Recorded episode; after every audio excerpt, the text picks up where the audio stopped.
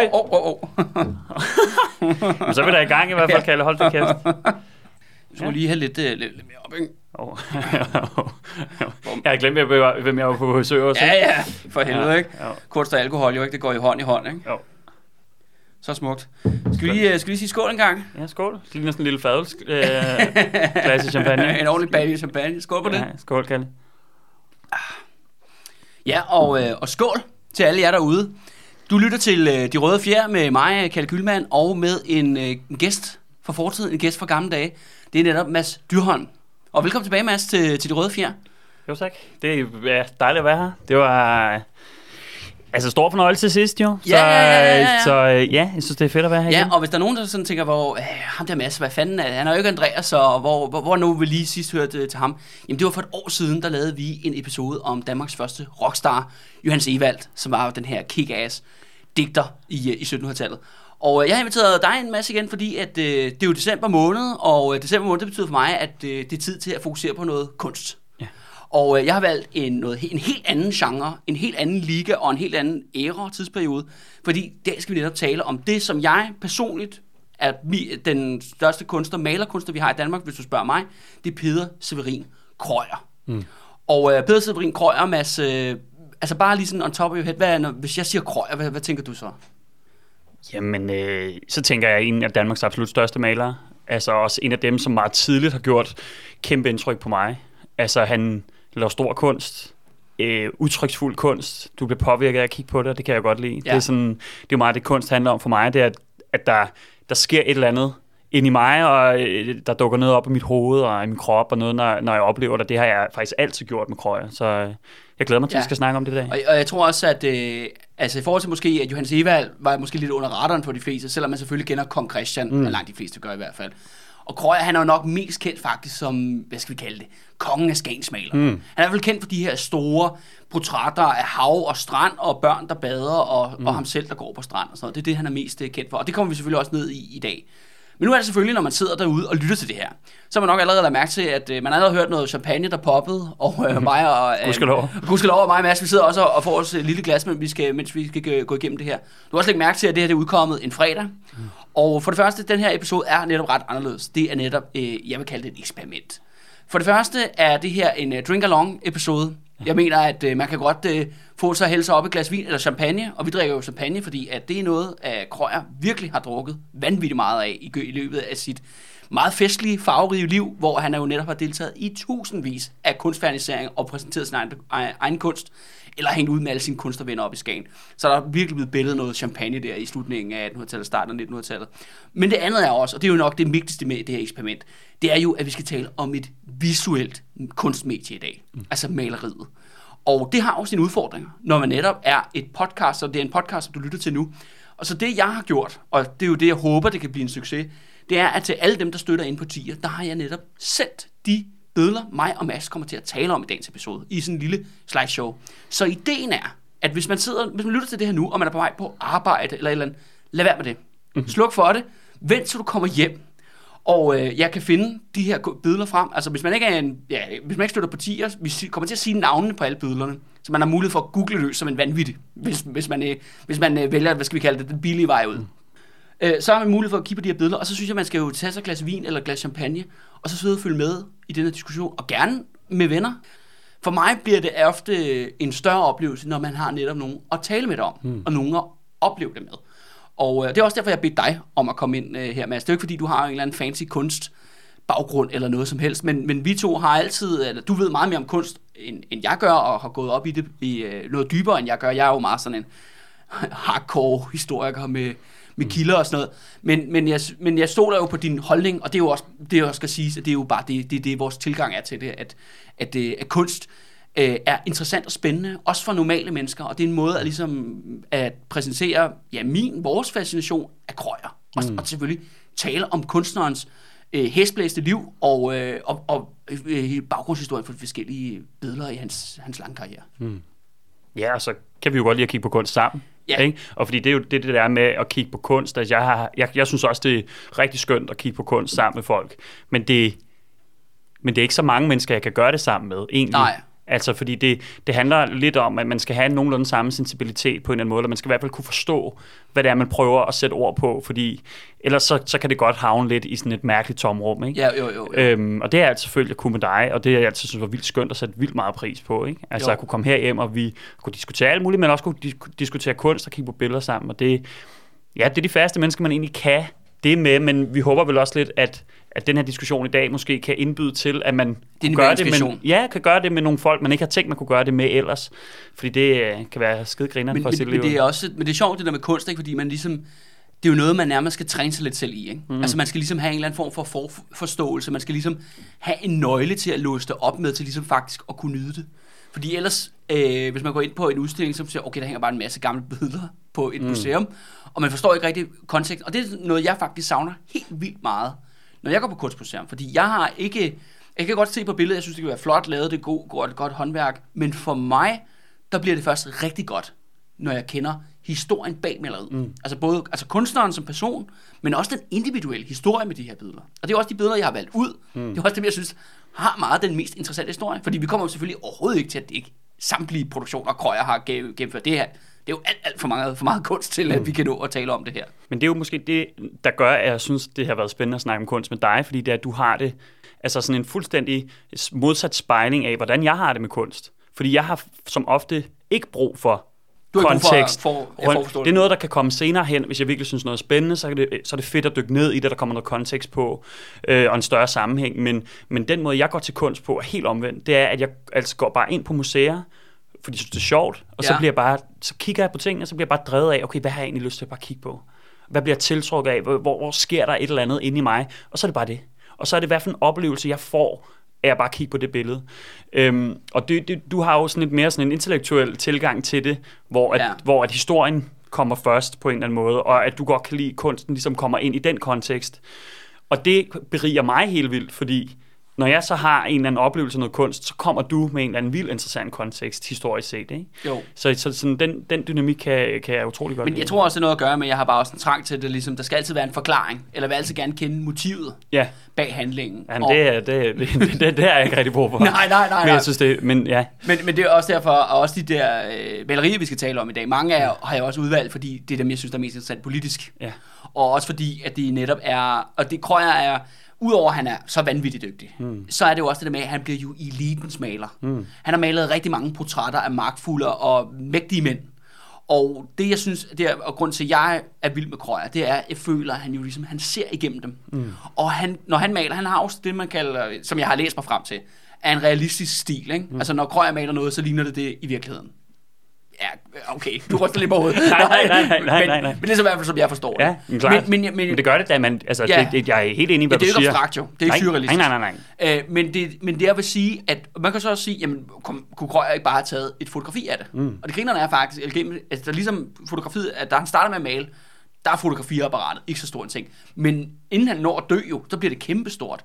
Og han bruger faktisk rigtig aktivt med, at han tager altså fotografier af de ting, han godt kunne tænke sig at male, de personer, han godt kunne tænke sig at male.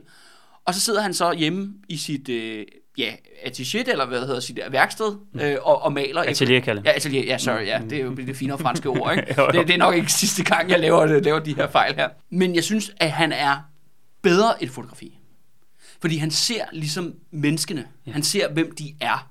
Og det kan han faktisk, synes jeg i hvert fald, han formår faktisk at fange i sit maleri på en meget bedre måde, end faktisk fotografier kan. Vil jeg våge påstå. Ja, han fanger i hvert fald noget. Men Ja, han, altså det er i hvert fald, i hvert fald hans oplevelse mm. af, hvordan han ser de mennesker.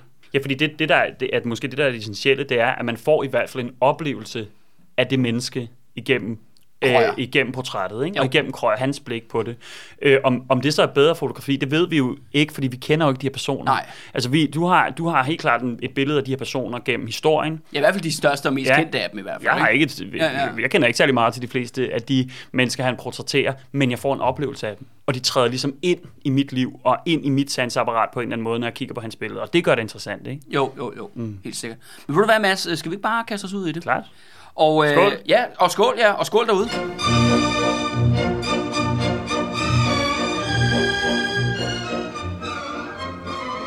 Så øh, hvis vi går til billede nummer et. Så øh, altså det første billede, altså det er jo så til dem, der har fået den på mail her. Øh, det er jo Snyltekrabs og øh, plejefaren Henrik Nikolaj Krøyer, malet i 1866. Mm. Og, og det er simpelthen, de her krabsedyr, det er Krøyers første tegninger. Mm. Og det her maleri, det er det første maleri, han laver af sin plejefar. Mm. Og det skal siges jo, at Krøyer, han er jo faktisk overhovedet ikke dansker jo. Han er født i Norge, i Stavanger, i 1854, og øh, han er født ind i en meget, meget fattig familie af fiskere faktisk, ironisk nok.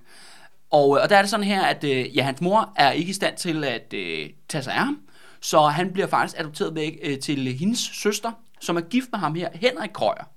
Så det her navn der, de hedder slet ikke Krøyer, han får det gennem den her plejefar.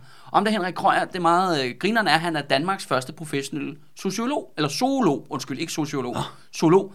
Han, og han skriver simpelthen en lang afhandling om de her små krabsedyr, som er de her små vandorganismer, der lever i havet.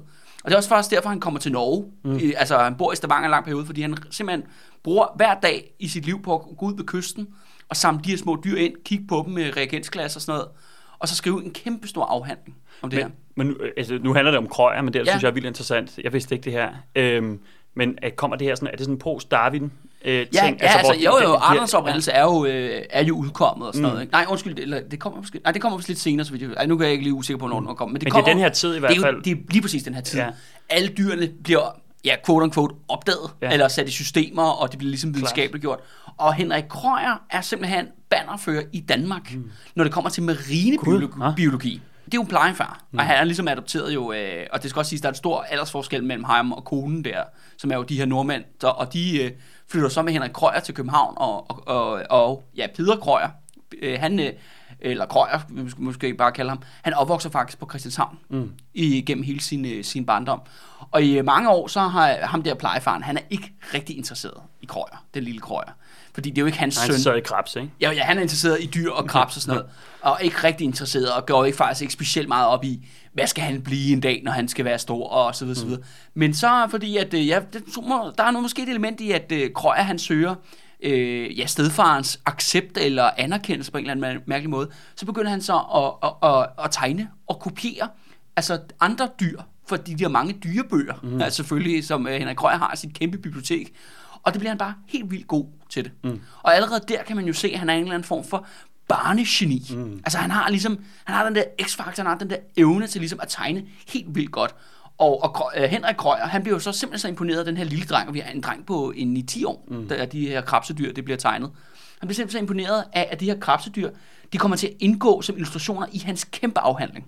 Ja, det er jo så den første store Krøyer-produktion, som jo faktisk bliver udgivet. Og det er altså, som når mig og Mads sidder og kigger på det her, det er jo bare en meget sådan klassisk videnskabelig tegning, som man kender den faktisk for den her 1800-tals øh, ja, videnskabelig litteratur. Ikke? Man kan finde mange slags bøger med bare, nu er det så lige krabsedyr i den her sammenhæng, men det kunne også være andre former for ja, dyr eller organismer. Ikke? Jo. Men, men, men jeg synes, der er et eller andet meget interessant ved det her. Altså, øh, hvis vi kigger på, hvad han senere kommer til at male. Altså, det er jo den her øh, interesse for verden, som den er, eller sådan den naturlige verden på en eller anden måde, ikke? Altså, Jo. som jo kommer her, hvor, hvor, altså kommer med de her videnskaber, der kommer på det her tidspunkt. Jeg tænker, som, som selv siger, der har jo ikke været zoologer før, som har kigget på de her dyr med sådan en rendyrket interesse for dem i sig selv. Ja, ja, ja, Ikke? ja. Og det, det er jo og det er lidt det samme, den samme bølge, der kommer i kunsten i slutningen af 1800-tallet, ikke? Til Danmark, der har været Ja. Frankrig noget før og sådan noget. Men det synes jeg er, dybt interessant. Og hvis du kigger på, på formerne og på, altså på udtrykket af de her dyr, det er jo altså, jo sindssygt fint. Altså, hvad siger du, 9-10 år? Ja, Kalle har sendt mig de billeder her inden, Ja. og jeg kigget lidt på dem. Der er selvfølgelig mange af dem, jeg kendte i forvejen og har et forhold til. Jeg anede faktisk ikke, hvad det handlede om. Øh, det, nej, nej. jeg så bare Snyltekrebs 1866, og så bladrede jeg lidt hurtigt videre. Ja, ja, ja. Han viser jo har så det her malertalent, og han bliver sådan set ved med at øh, male. Og hvis vi springer videre til den øh, næste side, der er der netop nogle øh, malerier fra hans opvækst på, øh, i- på Christianshavn i, øh, fra 1868 til 1870, hvor han simpelthen har malet udsigten fra sit værelse. Mm. For den her gård, øh, Michael Vibes gård øh, hedder det, og det ligger så stadigvæk øh, fint på Christianshavn, gammel 1600-talsbygning, øh, hvor han ligesom har malet Københavns tage. Men det er, også, altså, det er jo også bare ligesom at sammenligne Mads med hans udgangspunkt. Mm. Fordi han bliver selvfølgelig meget, meget bedre mm. end det her kunst. Men alligevel, man skal tænke på alderen, ikke? Ja, nu er han så måske, så er han jo så en 11-12 år her, når han har malet det her, ikke? Mm. Men det er jo fuldstændig vanvittigt, hvor højt niveauet er. Ja, ja, altså jeg er, jo, jeg er jo selv skolelærer og skolelærer for netop 11-12 år i 6. klasse, ikke? Jo, jo, jo. Altså, hvis der er nogen, der kommer og leverer det der til mig, så kan det godt være, at jeg lige, øh, lige skal stusse over det en, en enkelt gang. Ikke? Men, hvor- hvornår du lavet det her? Nå, derhjemme, Ja. ja, det er forrygende, og, og, og et klassisk, øh, et klassisk motiv af 1800-tallets København. Ja, hustagene og sådan Ja, og kigge ud af dit vindue. Ja. Altså, og min jo personlige øh, favoritkunstner, vi har snakket om mm. utallige gange, en Købke. Altså, det, det, altså, for alle de steder, han har boet, har han de her motiver, hvor han så kigger ud af sit vindue. Ja. Og det gør et eller andet helt bestemt ved mig. Altså, nu har jeg jo selv boet i København de sidste 10 år, og man kigger ud af sit vindue. Altså, Ja. det, er jo, det er jo det, man gør, når man, Ja. bor, når man bor i byen. Ikke? Og hvad der er det, du- tit noget at kigge på. og hvad er det, du kigger ud på? Ikke? Ja, ja, ja, ja. Det, det, og det, det kan bare noget rigtig fint. Men altså, det her, det er jo et, et sådan pubertært stadie af, af, af noget kunst, men, men på et ekstremt højt niveau. Jo. Ja, ja, ja. Mm. Altså, vi er jo så tydeligvis imponeret af den meget unge Krøyers mm. øh, malerevner her, og det var selvfølgelig øh, stedfaren faktisk også. Mm. Og det er der, stedfaren begynder virkelig at få en interesse i ham, til okay, at han skal selvfølgelig ikke, øh, Krøyer der, den unge Krøyer, han skal ikke følge i stedfarens øh, fodspor og blive sådan en højt profileret akademiker. Han har tydeligvis et unikt tegnetalent. Mm. Så han insisterer simpelthen på, at Krøyer, han skal på kunstakademiet. Mm. Og Kunstakademiet, det ligger jo sådan set stadigvæk her i København. Der har faktisk været i vælten for nylig meget kontrovers om alt muligt gøjt, så vi ikke gider gå ind i her. Gudskelov. Men øh, Kunstakademiet, det ligger jo på, det er faktisk oprettet i, ja, på i Johannes Evalds tid jo faktisk, øh, og var den her, hvor en, den enevældige konge simpelthen gav penge til at blive oprettet en kunstinstitution, så Danmark kunne simpelthen frembringe sine egne kunstnere. Mm. Altså både inden for ja, maleri og skulptur og arkitektur og ja, og så videre, så videre. Mm. Og det var jo ligesom den institution, der ligesom var. Mm. Og der kan man så sige, det er jo heldigt, at de allerede er københavnere i forvejen. Mm. Fordi så skulle vi i hvert fald ikke rejse så langt, for at ligesom komme ind på det der kunstakademi. Og, øh, men det er sådan her, at man, man, kan, man kan ikke bare lige starte. Man skal, hvis man mener, at øh, barn eller ung person, ung mand, ung kvinde, ej ikke, ikke nogen kvinder på den tid, kun unge mænd, øh, havde talenter, jamen så kom de på noget, der hed forberedelsesskole. Og det skulle øh, Krøyer selvfølgelig også. Men allerede her, da han starter i 1864, øh, der er han 8 år yngre end den, øh, den næst yngste elev. Ja. Så han er allerede et lille, faktisk et barn nærmest, mm. da han starter med grænvoksne mænd, der har slidt op slet og arbejdet benhårdt for at blive gode kunstnere, eller gode nok i hvert fald, så de kunne starte på kunstakademiet, mm. og jo blive oplært af de bedste af de bedste, altså cremen inden for, for den danske øh, kunstverden. Og, øh, og Krøyer, han bliver så færdig på øh, Kunstakademiet i, i 1870, øh, og der er det det der med, allerede der, så slår han sig ned som, ja, som kunstner, som, som et håndværk, en profession, han skal leve af, og der øh, har han faktisk, ja, han kommer ligesom ind i det mønster, som faktisk langt de fleste kunstnere den her gang øh, har levet. Det er det her med, at om, øh, om vinteren, der maler man portrætter mm. af folk med penge. Og det er også simpelthen noget at gøre med den her, den borgerlige kultur, at øh, hvis man ligesom skal vise, at man er noget ved musikken, man kan så lave, man kan være embedsmand, man kan være købmand, man kan være alt muligt. Men hvis, man, har, man har penge og respekt om sig selv, jamen så skal man jo have malet et portræt enten af sig selv eller sin familie. Mm. Og det gør simpelthen, at der bare er sådan et, skal vi kalde det, luksusmarked for, det her, for de her portrætmalerier. Og det gør man så om vinteren, men så om sommeren, der drager man så ud og maler forskellige motiver for landområderne, hvad man kan finde. Og det helt store er jo selvfølgelig, at man skal tage til Italien, mm. og, og simpelthen rejse rundt dernede og, og male ja, de ting, man ser. Ja, men, men, men må lige knytte en kommentar Ja, til det? Fordi det, det er også lidt interessant, hvilket tidspunkt i historien øh, Krøyer han går på Kunstakademiet. Vi er jo lige i, i, i de sidste krampetrækninger af det, vi kender som guldalderen i dansk kunst. Ikke? Yes. Og de, dem, der er lærere på Kunstakademiet på det tidspunkt, hvis jeg ikke tager meget fejl, det er gamle Eggersberg-elever. Mm. Øh, det er gamle Hele banden. højen protegéer, og, og de kommer ud af, af, af, af den her kul- kultur, der er opstået i Danmark i 1820'erne, 1830'erne og forfinet især i 1840'erne. Ikke? Men nu er vi jo heroppe i slutningen af 1860'erne, 1870'erne, hvor det er ligesom en, en kunstform, som stadig bliver dyrket, men som jeg ser det, det er noget af det, jeg, øh, jeg, jeg altid bedst kunne lide at kigge på, det er guld eller kunst. Energien er død. Ja. Altså, det der, det, gnisten, den, det den store oplevelse ved kunsten. Den Det er der, blevet den, dogma. Ja, ja, og den der, altså fordi kunst er jo hele tiden at afsøge nye grænser, finde nye ting at portrættere, ikke? Jo. Øhm, øh, finde et nyt blik på, på noget, som ikke er vist før, ikke? Og det er der ikke mere i den danske guldalderkunst. Nu reproducerer man ligesom en gammel idé på en eller anden måde. Øhm, der kommer stadig noget fin kunst ud af det. Der, kommer nogle, der er nogle rigtig dygtige kunstnere i den her periode, men det er ikke specielt spændende. Nej. Øh, og det er den skole, Krøyer, han kommer ud af, når han kommer ud for, Men, for, men, for men, men, for, for lytterne kan du ikke lige, hvad er guldalderkunst? Bare så vi, fordi det er jo det, Krøyer og hans generation kommer til at bryde med den her kunst, så måske også lige fint at knytte en kommentar på. Hvad Tak. er det? Ja, hvad er den stereotype guldalderkunst? Jamen altså, det, det som guldalderkunsten ligesom bringer med sig, der, der, der, der, er- der er en del ligesom der er en del elementer i det, men noget af det, jeg synes, der er vigtigst, det er, at guldalderkunstnerne, de maler faktisk noget, de ser. Ja, Altså, de, de tager ud i landskaberne og maler landskaberne. De tager Italien og maler øh, idealiserede ting fra Italien. De maler øh, smukke, hvad hedder det, hverdagsscener fra, øh, fra København. Men, de mal, men det er faktisk noget, de ser. Ikke? Og, og før det har, har kunst i Danmark i 1700-tallet har foregået i, i atelieret. Ikke? Ja. Det har været en, en abstraktion i atelieret. Du har hævet folk ind i det atelier, lavet portrætter af dem, eller, og så videre, så videre. Ikke? Og været, været på en eller anden måde en, en opstillet kunstform. ja. Men når guld- Modeller, altså folk, der Ja. bliver betalt for at være der. og stiller op. Ja. Ikke? Når guldalderen kommer, er det noget, folk ser. Altså ligesom bliver, kunsten bliver vendt om, og det bliver kunstnerens blik på noget, der bliver det interessant. Det er ikke, hvad øh, de mennesker, der bliver, betaler for kunsten, hvad de gerne vil have fremstillet, om man så må sige. Ikke? Ja, Øh, men så er det jo også en, en eller anden form for idealverden. Ikke? Altså man, man taler også om guldalderen som, som romantikken. Altså det gør man af en grund, fordi man, man dyrker idealer, og man søger hen imod et eller andet. Der bliver opstillet en eller anden form for ideal for den kunst, du laver. Ikke? jo. Og det er jo i særdeleshed Eggersberg på sådan, den kunstneriske sådan, øh, håndværksside, og så er der ham, der hedder Højen, som er, er professor, og som er ligesom den, den øh, store ideolog for guldalderen i København. Ja.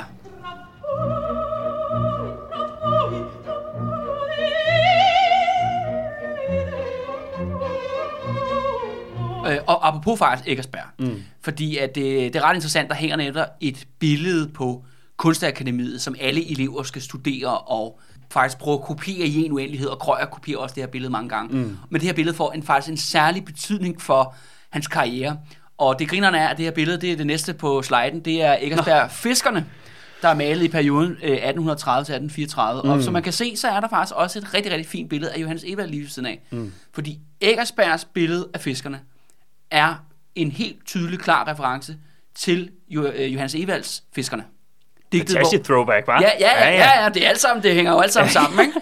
Og, øh, ja, Danmark er jo også, gu- øh, gudskelov, et lille land. Ja, ja, ja, fuldstændig. Og, ja. og det, at grinerne er, at den store kunstner, øh, billedkunstner der i starten af nu Eggersberg, han er simpelthen så dybt inspireret af Johannes Evalds værk, Fiskerne, mm. hvor at finalen er jo, de synger Kong Christian stod ved høje mast, mm. som vi to har talt om for et år siden. Mm.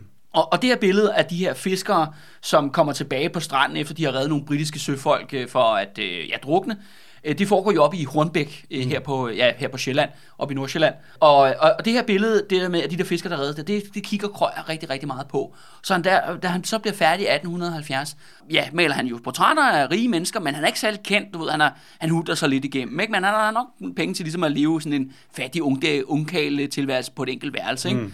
Og male rundt. Og så tænker han, "Nå, men nu, nu om så bliver det sommer, og så skal jeg jo selvfølgelig drage ud og male et eller andet sted. Og på grund af den her forbindelse med Johannes Evald og Eggersberg og sådan noget, så tænker han, jeg så skulle til Hornbæk. Mm. Der hvor det der faktisk er foregået, hvor den rigtige historiske begivenhed foregik, hvor Johannes Evald var på drukeksil i 1700-tallet, mm. og hvor Eggersberg jo har malet det her maleri, som han er jo så mm. blevet, jeg skulle kopiere i en uendelighed. Og det fører til, at han kommer til... Ja, og fordi til Hornbæk, skal man måske lige nævne, altså Hornbæk, øh, nu når vi hører Hornbæk i dag, så tænker vi overklasse, ikke? Jo, jo, jo, jo, jo. Øh, øh, og gummistøvler og noget andet, ikke? Jo, Men jo. Øh, i 1800-tallet, der er det jo en, et fiskerleje. Det er et fiskerleje, og, ja. det er jo, og så er det også det der med, det er jo ikke så langt fra København. Nej. Så det vil sige for Krøyer, som jo så jo er københavner, altså mm. det, han skal ikke så langt væk. Nej. Øh, og det gør det ligesom til et overskueligt projekt. Og øh, mens han er i, i, øh, ja, i Hornbæk, så kigger han på fiskerne og de lokale, der arbejder der. Det vi talte rigtig meget om Johannes Evald, det der med, at han satte jo fokus på den normale dansker, mm. eller den normale under, ja, arbejderklasseperson, eller fisker, eller hvad det var, der i 1700-tallet. Og det var unikt, det var der ikke nogen, der havde gjort før i kunsten. Og, jo, og faktisk Krøyer, han tænker faktisk på præcis samme måde. Han siger, ved du hvad, jamen jeg vil gerne male øh, normale mennesker, som ikke er opstillet i deres hverdagssituationer. Mm. Og, det, og det interessante er, at han tager op for at male fiskere, men det er faktisk ikke det, der bliver det store værk. Men, men, men Kalle, må jeg ja. stoppe dig en gang, fordi du siger, Krøyer vil gerne male normale mennesker. Jeg, jeg, jeg, tror, mås- jeg, jeg tror, det foregår på en lidt anden måde. Okay, ja. Altså, jeg, jeg tror ikke, han har haft nødvendigvis en agenda med det inden. Altså, det, det, sådan som jeg oplever hans afsøgning af motiver, øh, det er noget, tror også noget, vi vender tilbage til, når vi kommer til Italien om Ja. snart, øh, det er, at han ser motiver, som han så får lyst til at male. Ja. Det, det, Altså, altså, Men han tager en beslutning om at tage til Hornbæk, jo. Klart. Og lede efter motivet. Klart. Ja. Men, men, men der, så, er det en, så tror jeg, det er en afsøgning af, hvornår altså, øh, motivet ligesom præsenterer sig for ham. Det har i hvert fald en, en virkelig organisk følelse på mig, altså som et, et, et motiv, som bare har talt til ham, som må males på en eller anden måde. Ikke? Hvis jeg forstår en guldaldermaler korrekt, mm. så drager hun jo også ud for at kigge på det danske landskab. Så finder han en flot gravhøj, eller et eller andet, eller en skov, eller et eller andet, en e, mm. og så maler han den. Mm. Og det er meget fredfyldt og meget idyllisk. Hvor at, øh, man kan sige, at Eggersberg griber så lidt foran ved lidt at sige, at han maler de her fiskere for Johannes Evalds stykke. Men det krøjer han jo ligesom ser, at han går bare ud og ser på, ja, fiskere, der står nede ved, ved, ved stranden, eller som det næste billede, vi skal tale om, om netop om smedjen mm. i Hornbæk. Mm. Og så jeg tror, jeg, jeg er sådan set enig med dig der, hvor du siger, at jeg tror også, han bare går rundt og kigger, og så finder han et eller andet, han synes, at der er pis godt, mm. og så maler han det. Men der er også en eller anden form for, altså han søger mod den mere realistiske hverdagsoplevelse, mm. vil jeg sige, i forhold til de idylliserede billeder. Og det kommer vi til at tale om senere, fordi Og det får han jo rigtig meget på puklen med, mm. at han jo faktisk begynder at male den virkelige virkelighed, mm. som den så ud der i 1800-tallet. Ja, så tror jeg også bare, at han søger, de fleste kunstnere søger på en eller anden måde, det er, at du søger det, de andre ikke maler. Altså, du Ja. søger det nye portræt, ikke? Altså, at, fordi du, du vil gerne et, altså, du vil gerne have et frisk blik på et eller andet. Altså et, et, et klart, frisk udtryk. Så jeg, jeg tror, det, det er i hvert fald helt klart min oplevelse af hans kunst, det er, at han hele tiden øh, ser, okay, hvor kan jeg finde min egen stemme? Hvor kan jeg ligesom, hvor kan jeg kigge på noget på en måde, som der er ikke nogen andre, der har gjort før, ikke? Ja. øh, og finder de lommer i det. Det er lidt specielt at snakke om ham, fordi at det, det virker så bekendt, det han maler, og det virker Ja. så dansk på en eller anden måde. Men, men Det, det er jo Krøyer, der gør det til det kendte og præcis, det danske. Præcis. Præ, lige præcis. Ja. Ja. Det er det, sådan, han, han, han træder ligesom ind i vores bevidsthed, og vi føler, at vi har set på det hele vores liv på en eller Ja, anden og måde. det har ikke? vi faktisk også. Altså, Ja, men, men det er jo kun fordi, vi, vi Ja. får lyst til at kigge på det, fordi han har malet det, ikke? Jo, jo, jo, jo. Ja. jo. Men, men det føles som sådan noget arketypisk, det han maler. Altså, det, det, Ja. det, det har Men sådan med en, moderne blik, altså ja. I dag. Men den her gang, og det kommer vi faktisk til, at han får jo mega meget på mm. puklen for det her, øh, han, kommer, han, ja, det han maler. Kong Christian stod ved højen mast i. Mm. Men, men Mads, lad os springe ned i det, hans mest ja. Kendte billede for den her, de her Hornbæk-dagen, eller hvad vi skal kalde dem. Mm. Det er netop fra smeden i Hornbæk i 1875. Mm.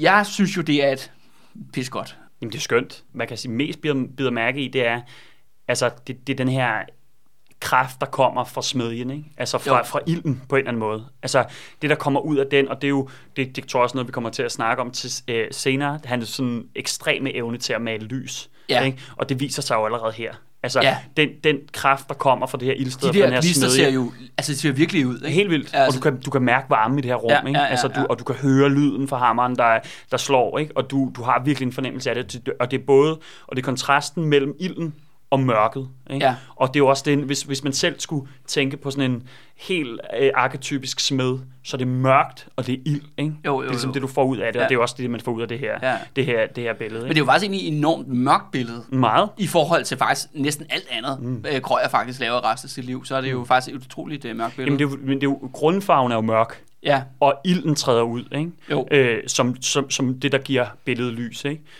Og der fungerer det virkelig godt, og du kan også se, altså der er jo helt klart sådan, ligesom sådan et, et punkt midt i billedet, et centrum, som er kulsort ja. som du bliver trukket ind i midt imellem øh, smeden og den, og den, og lærlingen den, og den store lærling. Ikke? Jo, jo. Der, der er et helt mørkt rum, Ja, der som er jo helt- ligesom er grundfarven, men du bliver ligesom hævet ind i den der totale mørke, men så bliver man hævet over til, til drengen, der står hen ved, hen ved den der. ild, Ja. øh, og så kommer lyset derfra ud i rummet. Ikke? Det, jeg har ikke helt styr på hans fødeår. Det er meget rart, 1854. 1854. Ja.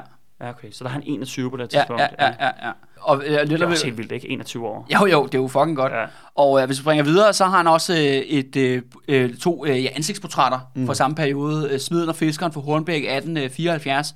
Og faktisk det er ham her til venstre, Mads, det er faktisk Smeden, du har set på det andet billede. Ja. Det er Nå. simpelthen et, et close-up af ham. Mm. I, ja, det er så mere sådan, ja, maleri, tegning -agtigt. Og jeg synes bare, ja, jeg har bare taget med, fordi at, øh, det viser om, hvor, altså hans øje for detaljer, Ja.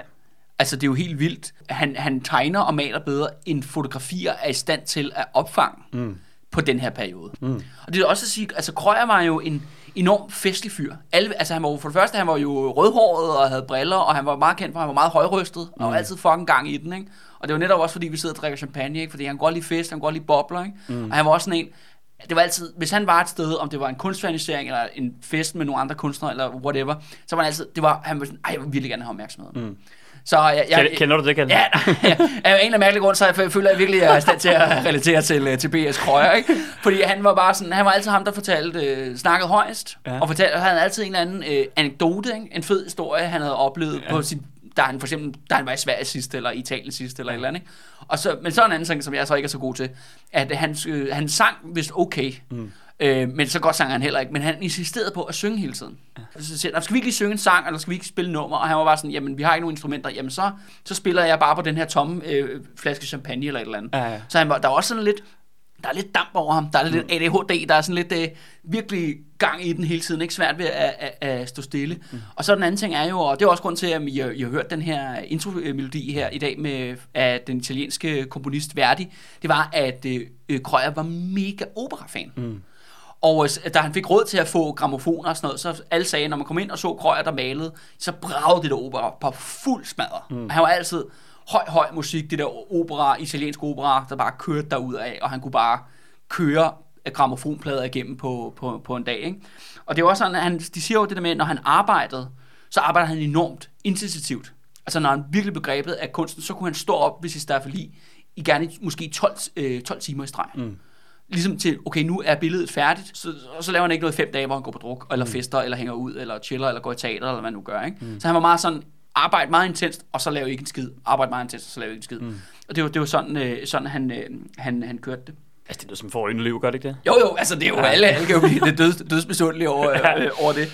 Øh, men det rigtig interessante er på det her, øh, ikke de her to portrætter af, af smeden og fiskeren, men det der, øh, ja, for smeden der, mm. det bliver netop opdaget. Mm. Altså det, det, det sjove er, at det ikke det er ikke Krøyers gennembrud som kunstner i mainstream Danmark eller globalt eller noget som helst. Men det bliver spottet af en meget, meget vigtig person, og det er netop ham, der hedder Heinrich Hirsprung. Mm.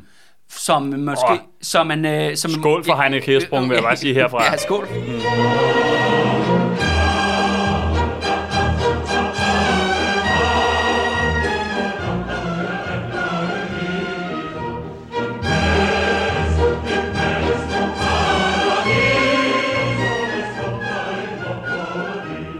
Bliver jeg nok lige nødt til at forklare lidt om, øh, hvad han er for, for, for en person. Altså, som øh, navnet indikerer, så er Hirsprung-familien, de er, er jødisk afstamning. Mm. Hvor at øh, den her familiefirma har haft en tobaksfabrik i København over et par generationer. Øh, nu er det så ham her, ja, Heinrich Hirsprung, som ligesom leder det her store familieforetagende, og tjener rigtig, rigtig mange penge. De har så også valgt, fordi, at, øh, som jeg har talt om i nogle andre podcast-episoder og sammenhæng og sådan noget, så er der jo øh, vanvittigt meget antisemitisme mm. i Danmark på det tidspunkt. Så han tager faktisk det ret radikale valg, at øh, han vælger simpelthen, at familien bliver kristnet. De opgiver simpelthen deres jødiske tro, og forlader ligesom det her ja, lidt lukkede øh, overklassemiljø, som ligesom jøderne har øh, som fraktion, siger, nej, nu skal vi ligesom, nu er vi 100% danskere, og ligesom skal være en del af det her danske samfund. Mm. Så har de, de har selvfølgelig også mange penge og ressourcer for den her øh, tobaksfabrik, og han slår sig på kunst. Han bliver simpelthen, det bliver hans store hobby, det bliver hans store passion, at det er hver gang, der er en udstilling et eller andet sted, jamen så skal han ud og se alt kunsten. Og så er han også meget, når han ser noget, han godt kan lide, så køber han det. Mm. Og så støtter han kunstneren. Og han har jo de her penge og kontanter. Og jeg tror, vi skal helt tilbage til, da jeg snakkede om Titgen, for ligesom at lige kort tilbage her til, øh, hvad, vi tid, hvad jeg tidligere snakker om, at der var den her i slutningen af 1800-tallet, blandt de her ja, storkapitalister, som det egentlig er, der var der også den her idé om, eller ideal om, at øh, når man har ressourcer, når man har magt og indflydelse, så skal man også give noget tilbage til samfundet. Mm. Og det bliver ofte i form faktisk af kunststøtte. Mm. Altså det skal også siges, at Jakobsfamilien fra Carlsberg, de gjorde det endnu mere. Mm. De gjorde det endnu større end Hirsprung. Men Hirsprung familien... kan jo bare gå ind på biblioteket. Det man kan gå ind på biblioteket, ja. ja. Og, og tit gav jo Marmorkirken. Mm. Og Hirsprung skal vi lige nævne, har jo, der kan man gå ind på den Hirsprungske samling. Og se og det, ja, og, og, det, og se smeden faktisk. Ja, og det er jo hans private kunstsamling plus lidt mere til selvfølgelig for, for bagefter, men det er jo, det er jo Heinrich Hirsprungs private kunstsamling, der hænger derinde, ikke? Ja, som er en af de, altså en spektakulært museum, jo en fuldstændig, han har, altså, må bare lige knytte en kommentar sammen yes, med Heinrich Hirsprung, fordi det er klart en af mine yndlingsmuseer i København. Ja, skide godt. Som jeg har været på virkelig mange gange. Altså, han har jo udsøgt smag. Altså, det er jo ja, helt, ja. det er jo helt vildt, altså at, at, at vælge at støtte nogle folk her i, i, i slutningen af 1800-tallet og starten af 1900-tallet, som jo viser sig at være nogle af Danmarks absolut største kunstnere, og dem jeg er glad for i dag, ikke? Øh, Så det er det så Krøyer og Hammershøj. Jeg tror, jeg har malet det her for smedjenbillede, der kommer op og hænge på sådan en du ved, udstilling, øh, lidt random med alle mulige kunstnere. Det skal også siges, at, at Hirsprung, han er også bare sådan en, han opsøger kunstnerne hjemme i deres eget hjem. Mm. Han siger, Nå, men jeg hører, jeg, jeg hører, du lige kommet tilbage fra Hornbæk, hører, du har lavet malet noget interessant og noget, jeg må se. Og han er bare sådan, det der, det er skide godt. Så han køber billedet til sig selv, og det er jo, hænger jo i samlingen mm. den dag i dag. Og så siger han også til Krøyer og sætter ham sådan ned, ved du hvad, jeg vil gerne støtte dig som kunstner. Mm. Og det er sådan her, at øh, ja, Hirsprung han bliver så det, man vil kalde en mæcen, med sådan lidt fancy, det, fancy ord, som, som, jeg, som jeg forstår det i hvert fald, er jo en rigmand, der støtter en kunstner i hans produktion. Ja. Og de to, altså Krøyer og Hirsprung, de kommer til at danne makkerpar. Mm. Hele vejen til, til Hirsprung, han dør lidt, øh, dør lidt før Krøyer. Og han kommer simpelthen til at støtte den her kunstner, og han ser ligesom Krøyers potentiale. Og, og den aftale, de indgår, det er, at Ja, altså nærmest at, at Krøyer han får uh, unlimited funding. Mm. Krøyer han mangler jo ligesom i sin uddannelse, i sin dannelse som kunstner, han selvfølgelig skal til Italien, ligesom alle de andre kunstnere, og siger Hesbrun, hvor du være her en stor fed check. Mm. Du tager bare afsted, kammerat. Kom hjem, når du har noget fed kunst. Og det er også bare virkelig, at man, man tør gøre det. Men han Øh, sender stor- ham, det, er det ikke også ham, der sender ham til Paris? Jamen det er jo det, Krøyer vælger så, og også at tage til Frankrig, ja. han tager til også til Spanien, og så tager han også til Italien. Ja. Så det bliver en meget, meget lang tur. Ja. Og det er Hirsprung-familien, der betaler for hele lortet. Men han går på kunstakademi i Paris jo. Ja, det gør han. Og det viser sig, altså det, altså det er jo der, revolutionen sker på en eller anden måde. Ikke? Fordi Frankrig i slutningen af 1870'erne, der går det eddermame stærkt på kunstfronten. Ikke? Altså der er, det er et af de mest interessante øh, en af de mest interessante epoker overhovedet i hele kunsthistorien, det er 1870'erne i Frankrig. At han kommer til Frankrig i lige præcis den her periode, jeg tror, vi kommer ind på det lidt senere, når vi ser nogle af de senere billeder, men det ser Ja. jeg som fuldstændig øh, altså, altafgørende for hans senere kunstneriske udvikling. Ja, ja, ja. Og, og det er jo også det, men man siger jo også faktisk, at det er jo Krøyer, der ligesom tager de franske ting fra Frankrig mm. ind. Og det er også det der med, at Krøyer egentlig siger, ved du hvad, Italien, ikke? det er lidt en død hest. Mm. Den hold kæft, danske kunstnere godt nok banket det lort til døde. Ikke? Mm. Lad os nu prøve at kigge nogle andre steder hen. Og det er også, han er en af de første, der faktisk vælger at tage til Spanien for at male der. Ja, få nogle andre impulser udefra. Krøyer, ikke? han er vanvittigt dygtig, men han er sgu også lidt heldig. Ikke? Mm. Han er fandme øh, lykkens Pamphilius, når man lige øh, lander en aftale med her, og Henrik Hersprung, ikke? Mm. Det er jo virkelig, så er ens lykke jo gjort som kunstner, så kan det jo nærmest ikke gå galt. Og den aftale, de går, er, at hver gang Krøyer, han maler noget, så har øh, Hirsprung først ret til at købe det. Mm. Og ellers så ryger det på markedet. Og det er jo sådan her, Krøyer, han maler altså ikke noget for, at han skal gemme det. Han maler det for, at det skal sælge. At hans kunst skal blive solgt. Selvfølgelig udstillet, og så solgt til øh, private samlinger, eller til offentlige samlinger, osv.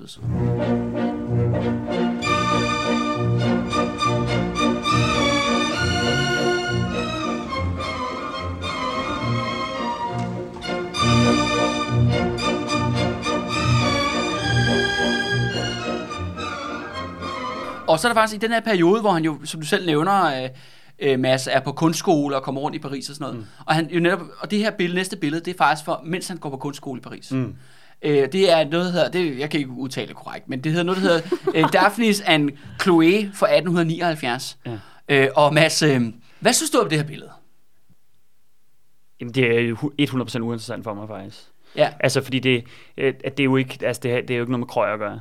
Det er, jo sådan, det er jo de der klassiske mytologiske motiver, som jo har præget kunsthistorien altid, men i særdeleshed omkring renaissancen og kommer, kommer igen i 1800-tallet, både i England med prærafalitterne og, altså, og også fylder rigtig meget i Frankrig i 1800-tallet, men Altså, jeg ser slet ikke krøjer i det her. Nej. Altså, øh, krøjer, øh, fordi det er jo det her med at male mytologi, male, hvad kan man sige, ja, mytologiske arketyper. Det er en helt anden abstraktion, som han slet ikke rigtig beskæftiger sig med. Ja. Altså, det er slet ikke der, hans kunst findes. Nej. Hans kunst findes jo netop i møde med noget virkeligt. Altså, hans blik på noget virkeligt. Og det her er jo ikke virkeligt.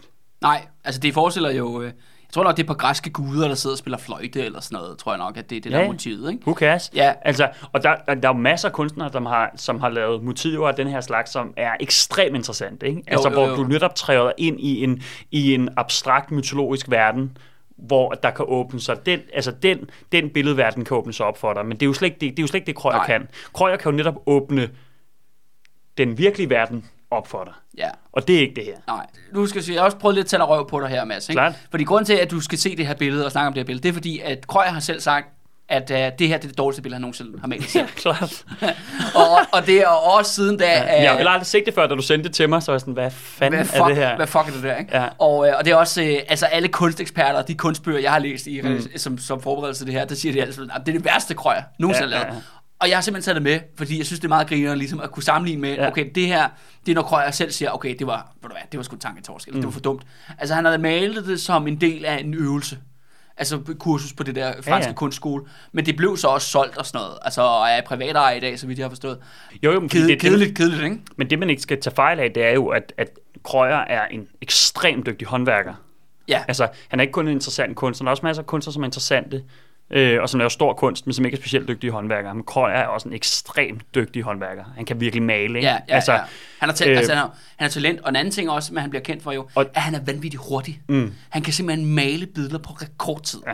Og folk er sådan helt på månen over, mm. hvor hurtigt det går. Så derfor selv, når han laver noget, der tydeligvis er fuldstændig uden for hans, øh, øh, ha- hans verden, så, så, så, så kan det jo sagtens sælge, fordi det er jo, det er jo pænt at kigge på. Ja, Men der sker bare ikke noget. nej, der sker ikke skid. Viviamo,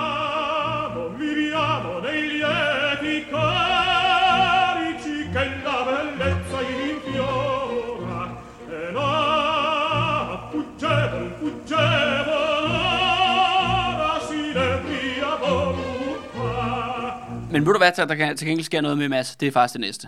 Fordi der har vi jo det store gennembrudsbillede, øh, italienske landsbyhattemager, og så øh, Messalina, henholdsvis fra 1880 og 1881. Mm. Og inden du siger noget, Mads, mm. så kunne jeg godt tænke dig mig at læse anmeldelsen op af, af hattemagerbilledet. Altså den, den samtidige Den anmeldelse. originale første anmeldelse. Ja. For det skal siges, at, at Krøyer har jo været på et længere udlandsophold, jo netop hvor han har rejst rundt i de her tre lande, malet alle mulige spændende øh, eksotiske motiver dernede fra. Og, de, altså, og billederne bliver, han får, begynder at få noget notoriety, flere og flere billeder bliver solgt for en højere og højere pris, men han simpelthen kommer til, til at skabe skandale med det der italienske latte, øh, landsby-hattemagerbillede.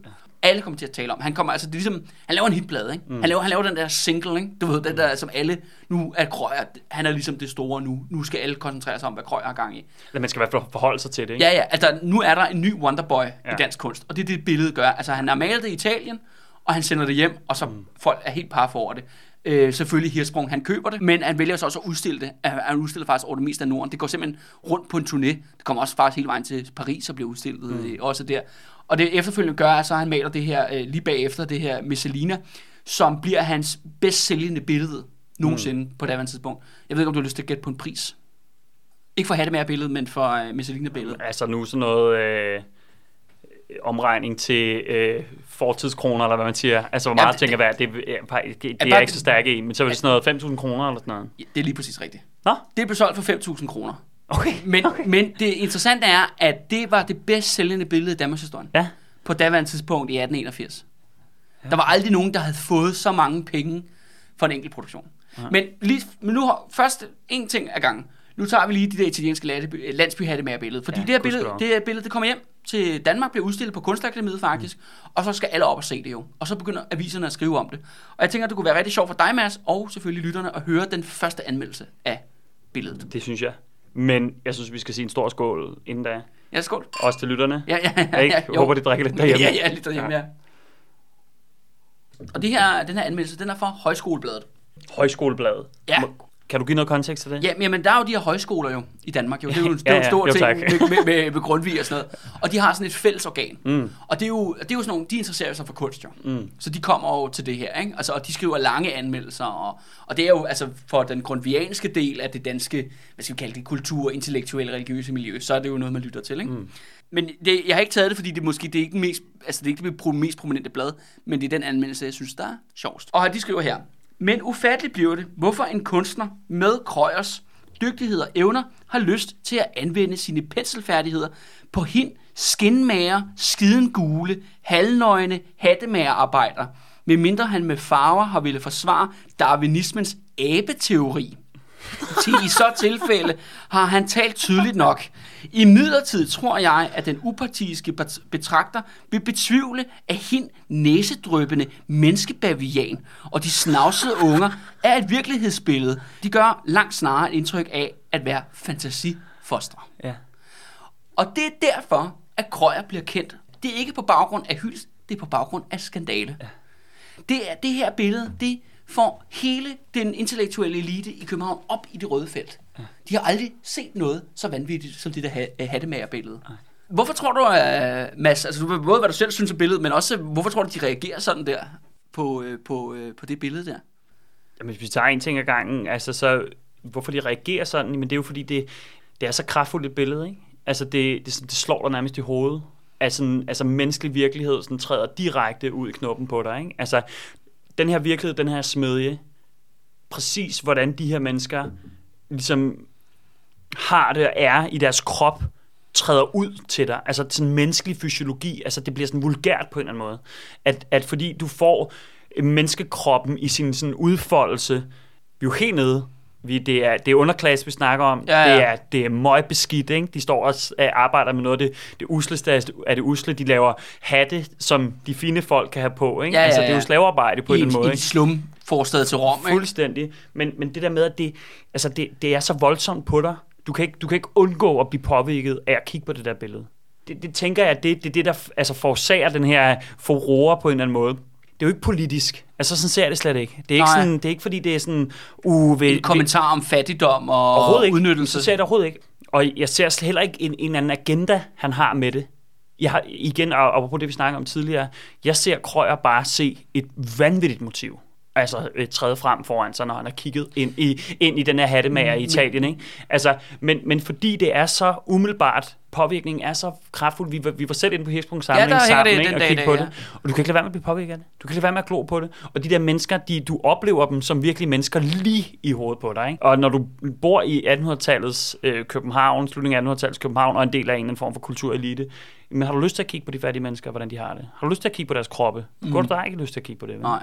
Ja? Og, det, og du bliver tvunget til at kigge på det. Du bliver tvunget til at opleve, øh, hvordan det er at stå i sådan et værksted der, ikke?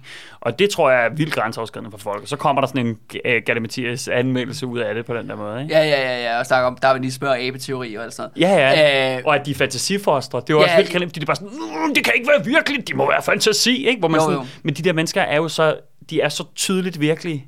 Prøv at se de kroppe. Den ene dreng, der er helt spinkel, ikke? Og den anden dreng, sådan, jeg vil ikke kalde ham buttet, men sådan lidt tæt rundt ja, ja, i det, ikke? Ja, ja. Altså, det, det er sådan, det, det er bare sådan, det, det er sådan drenge børnekroppe i sin essens på en ja, eller anden måde. ja, ja. Og der, der, er to, der er to detaljer, mm. især de virkelig snakket meget om. Og det grinerne er, at det ene, den ene detalje lagde ligesom navnet også til det, de blev kendt som, for de blev netop kendt som øh, næsedråbefejden. Ja. Og det er fordi, ham her, det italienske hattemager, man kan lige se, at han har en sveddråbe, der ligesom sidder på næsen der. Og det er det der med, den der, den der dråbe der, det, mm. den, blev, den snakker jeg rigtig meget om. Men det andet element, jeg nok tror, jeg synes, der er mere interessant, det er det der med den dreng der. Ja. Fordi drengen, han bryder, Blikket. det, han bryder det, man vil kalde den fjerde mur. Mm. Han kigger direkte på beskueren, og, og ligesom om, at han, han, vi bliver gjort opmærksom på, at drengen ved godt, at der er en person, der står i rummet og maler. Mm. Det tør godt. Det tør være grænseoverskridende. Det er grænseoverskridende i sin natur, det her billede. Mm. Fordi, netop på grund af det. Altså, der er en, der klor på dig, ikke?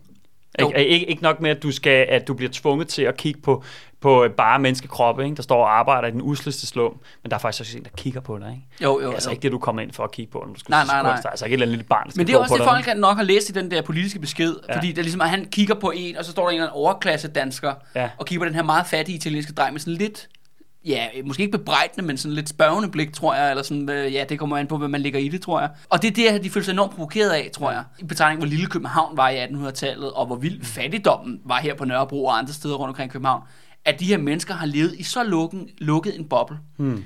at de kan blive provokeret af at se fattigdom fra Italien. ja. Du ved, altså Italien er jo langt væk, altså Ja. i fra København i, uh, i slutningen af 1800-tallet. Og det er jo det der med, at det begrøjer jo egentlig en eller anden debat. Det skal siges, at Krøyer, han blev ved til den dag, han døde, at sige, jeg er ikke politisk. Ja. Han sagde altid klart, jeg er ikke en politisk maler, jeg har ikke noget statement, jeg er ikke med nogen fløje. Det tror jeg er lidt uenig i. Det kunne, det kunne jeg forestille mig. Øh, ja, men, men det tager vi lidt senere, Ja, ja, ja. ja. når det bliver relevant for nogle af hans andre produktioner. Ja. Men, det, men det skal bare siges, det var det, han selv sagde konsekvent, og det sagde han jo også som reaktion på den her mm. debat. Men det er jo det der med, som øh, Mads Brygger han siger, ikke? du ved, gain enemies, make fans. Ikke? Mm. Og det var jo lige præcis at det her, det Krøyer-billede gjorde for Krøyer. Men, men ser du så det her med, at han bliver ved med at, at erklære sig selv som apolitisk, ser du det som en, på en eller anden måde en, en sikring for ham selv, sådan så han bliver ved med at have kunder, eller, Ja. eller, hvordan, eller ser du det som en, en metode til ligesom, at hans kunst ikke bliver bedømt med et politisk blik, men at det bliver ved med at være kunsten for kunstens egen skyld? Eller hvor, hvordan, det kan godt være, at vi vender tilbage til det senere, Ja, vi, men, vi hvorfor, ender til, tilbage til det men, hvor, senere. men, men du ser ham som politisk, men han siger, at han er apolitisk. Men Ja. hvad, er, hvad er agendaen der? Hvis man er politisk, hvorfor, hvorfor proklamerer man det så ikke? Krøyer havde en enorm ekstravagant livsstil, og det er jo her med de her to billeder, han begynder at tjene rigtig, rigtig mange penge. Og netop kan have, du ved, have flere huse og feste hele tiden. Og, og det er han jo selvfølgelig farvet af. Og så er han også klar over, at når han skal have de store portrætmalerier, så skal det jo være de store kapitalisterne, der skal købe de her billeder. Mm. Og det er jo, han er jo ikke interesseret i at blive for meget fjender med sine bedste kunder. Han har selvfølgelig et sikkert anker i her, i, hos Hirsprung, mm. som uanset hvad Krøyer beskæftiger sig med at rende rundt, der gokker rundt med, så siger jeg, skal, jeg har den ryg, ikke? Ja. Vi to er ligesom et makkerpar. Og det er jo også det der med, at Krøyers kunst er jo også med til at glorificere eller sætte Hirsprungs position som samfunds, i samfundseliten fast jo. Mm. Krøyer og Hirsprung, din makkerpar, ikke? de går ligesom, de hører ligesom sammen. Men når det så er sagt, jeg kan ikke lade være med at se Krøyers billeder. Jeg er meget enig med dig, så han ligesom går rundt og søger de der motiver, mm. og så finder han en eller anden fascinerende og maler det. Han maler, øh, ja, underklasse folk, fiskere er jo særligt blevet kendt for senere, ikke? altså som en, som en arbejdsgruppe. Et andet er, som vi også kommer til at snakke lidt senere om, det er jo det der med industri. Han er den første maler, der stopper med at male natur, og går ind og maler in- hardcore industri og sådan noget. Mm. Det er jo på en eller anden mærkelig måde en afspilning af det samfund, det foregår i. Klart. Det skal også siges, at Krøyer bliver vanvittigt populært hos de unge socialdemokrater. Mm. Fordi han er den eneste kunstner, der faktisk maler der, hvor de er. Mm. Du ved, storbyen, hardcore industri og sådan noget. Lidt senere er der ham, der hedder Henningsen, der kommer med. Mm. Øh, men han er lidt senere. Krøyer er ligesom den første, og det er jo også det der med, at igen, ligesom Johannes Evald, det er det med et, et portræt af normale mennesker. Men den her, i, i dag kan vi så sige, jamen du kan så gå ud, Mads, og tage alle de billeder af normale mennesker, du har lyst til og sådan noget, og det er der ikke nogen, der Men- men vil synes var kontroversielt. Men det er bare et politisk statement i denne periode. Fordi man lever i et mere opdelt klassesamfund. Det er jeg sådan set enig i, men det er dig, der gør det til et politisk statement. Ja, men det er, jo, men det er mig, der ser krøjer. Men du, du lever, du lever i en, en, en, en politiseret virkelighed, en ideologisk virkelighed. Ikke? Jo, jo, jo, jo. Ja, jo. det gør du jo. Ja. Men det, og det er ikke alle mennesker, der gør det. Nej, det ved jeg godt. Ja. Og, det, og det, det tror jeg heller ikke nødvendigvis Krøyer gør. Jeg ser det ikke på noget tidspunkt i hans kunst. Øh, En, en eller anden form for øh, ideologisk ting træde igennem. Overhovedet faktisk. Det er godt, jeg, jeg er enig i, at hans, hans billeder spiller ind i en politisk virkelighed i slutningen af 1800-tallet og starten af Er det- er det- 1900-tallet. jeg synes, det det er jeg fuldstændig enig i. Og, og, og det er meget svært at skille det fra hinanden. Politi- altså, jeg ser ikke ham have en politisk agens. Altså, øh, jeg ser ikke noget af hans kunst som politisk motiveret. Overhovedet faktisk. Han er en af de kunstnere, tror jeg, jeg har oplevet sådan i denne, i denne, især i den her periode, som jeg oplever mindst politisk egentlig. Mm. Og det, det synes jeg også, vi kommer, jeg, det, jeg synes faktisk, det bliver illustreret i, de, i den her portrætrække, vi kommer til at gå igennem, og de forskellige øh, øh, billeder, vi kommer til at gå igennem, fordi det, det, det, det, det er simpelthen ikke det, der driver ham. Det, det oplever jeg simpelthen ikke. Altså, jeg kan jo så argumentere lidt videre for min, øh, min holdning, faktisk. Ja. Og, øh, og det vil jeg faktisk også gerne gøre med, med det, næste, det næste billede. Ej, det, jeg tror, det bliver et gennemgående tema. Ja, det, her. ja, det bliver ja, godt. Det, det gør det.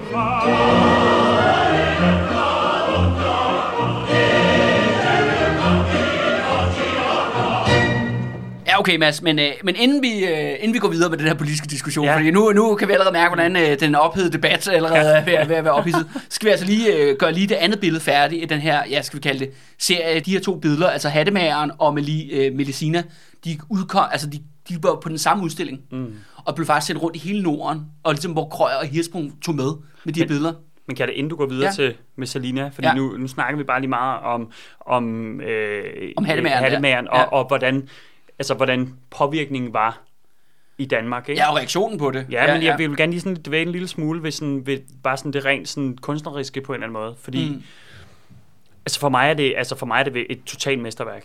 Altså Det er det et, da, et, ja. et, et sådan rendyrket mesterværk. Altså jeg kan ikke det hele kompositionen, altså fø, den, følelsen af lyset, der kommer ind igennem roden, altså som, som bringer, laver det her centrale motiv, ikke? laver det her fuldstændig øh, centrum i billedet, øhm, og dynamikken mellem tre personer.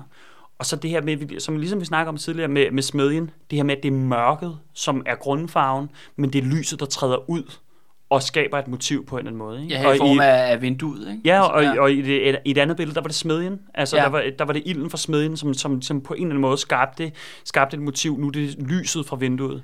Det er, øh, det er ekstremt udtryksfuldt. Altså, og jeg vil bare unde alle at komme ind og se det. Øh, hvad kan På den hirsboske samling. Ja, og se det live, altså stå foran det, fordi det, det, du kan ikke lade være med at blive påvirket af det, og du kan ikke lade være med at blive rørt af den her drengs blik. En følelse af de her, den her fysiologi, der er på spil. Jeg, jeg, jeg, kommer, jeg tror, jeg kommer til at vende tilbage til det et par gange, men den der information, du havde med, at hans stefar var zoolog, og at noget Ja. af det første, han lavede, var de her billeder af dyr, han sad og tegnede i sit, altså på, Ja, som barn, ja. Ja, så på den, på den mest naturlige måde, på en eller anden måde. Det, jeg- oplever lidt det samme her. Altså den der øh, fuldstændig fascination af menneskekroppen, og dens anatomi, og dens øh, øh, bevægelser, og, Ja. fordi han rammer den bare. Altså, Der er, sådan hver lidt, af der er de- lidt forskerens blik øh, Fuldstændig. på det. Ja. Og hver af de her tre mennesker, du ser bare det her menneske foran dig. Du ser deres bevægelser, du ser typen, ikke? Altså, den her anatomiske bygning, den, den, altså, de træder bare ud igennem billedet, lige ind til dig. Og det er, det, det, jeg synes, det er vildt. Altså, Ja. Virkelig vildt. Ja, det er også et skide godt billede. Ja. Det andet er, vil jeg sige, det er ikke lige så interessant. Men der er en ironisk twist ved det. Ja. Fordi at øh, det andet billede, det er, det er faktisk det, der man kalder historiemaleriet. Som er jo en genre, altså mm. i den her periode, hvor at alle kunstnere med respekt for sig selv skal male øh, historiske motiver. Øh, I Danmark kender vi jo meget sådan noget, du ved, øh, øh, Christian 4., der står på tilfoldigheden, efter han har fået skudt øjet ud og sådan noget, bare for at komme et eksempel. Mm. Øh, og Krøyer skulle selvfølgelig også male et billede, og det her det er så en af de her øh, romerske kejserinder, der har været mm. igennem perioden. Jeg kan ikke lige huske, hvad for en det var. Øh, billedet er ikke så interessant, men det sjove er, at hende, fordi den rigtig levende model, som Krøyer har fundet i Rom, men det skal siges, det var en meget, meget fattig dame, der solgte papirsblomster på gaden. Mm. Og det er så det sjove ved reaktionen. De her to billeder, de kommer samtidig til København og bliver udstillet ved siden af hinanden. Mm. Det ene, altså hattemager billedet bliver solgt for 4.000 kroner, det andet bliver solgt for 5.000 kroner. Mm. Det var altså 1.000 kroner mere værd. Og anmeldelserne er diametralt det modsatte. Mm. Hvor de havler hattemager ned. Ikke? Mm. Så elsker de det der med Selina. Mm. Men Krøyer har ikke fortalt nogen, at det er en kvinde med lige så fat en baggrund, mm. som faktisk om hattemagerne. Hun er bare klædt ud, ikke? Hun er, men hun er bare klædt ud, jo. Mm. Og så er der, man kan lige ane Colosseum, Colosseum med af, ikke? baggrunden, Ja. ikke? Altså, så fordi det er der antikke motiv. Ja. Og det synes jeg bare er meget sjovt, at det der med, at det viser også det der med, at ja, som, som dengang som nu, at, at pressen ikke er vanvittigt grundige i deres, øh, i, deres, øh, i deres research. Jeg synes bare, er meget sjovt, krølle på halen. Men de her to sagt, de her to billeder, de kommer ud på sådan en stor turné, og, men så sker der faktisk noget, da de her billeder er sammen, og Krøyer er med, og Hirspung er med, og så er det Jytteborg mm. på en udstilling. Og der skal det siges, at øh, den daværende kronprins, det er ham, der bliver til Frederik den 8. Mm. Hans øh, dronning, eller kronprinsesse er det så i det her tilfælde, øh, hun hedder øh, Lovisa, og hun er faktisk svensk prinsesse. Mm. Og hun øh, dukker simpelthen op på den her udstilling, for at se de her billeder. Hun er meget sådan kunstinteresseret. Og, øh, og Krøyer skal så ligesom følge, fordi det er ham, der er kunstneren, han skal ligesom vise hende de her to, øh, hans to produktioner her. Og så begynder så øh, øh, ja, kronprinsessen og begynder at debat- snakke med Krøyer om kunst og sådan noget. Ikke? Men Krøyer er bare sådan, han, efter fem minutter, der er han bare sådan, han siger nærmest direkte til kronprinsessen sådan noget, du ved ikke en skid om kunst. så ved altså, jeg, jeg gider faktisk ikke rigtig snakke med dig. Og det gør selvfølgelig, at kronprinsessen bliver pissur. Mm. Og det har den konsekvens, at Krøyer aldrig nogensinde kommer til at male noget for kongehuset. Mm. Og det er en anden ting, der er sjov ved Krøyer. På trods af, at han er en mega hit, og han maler nogle meget, meget mægtige og kendte mennesker, men han kommer faktisk aldrig helt op i toppen. Nej.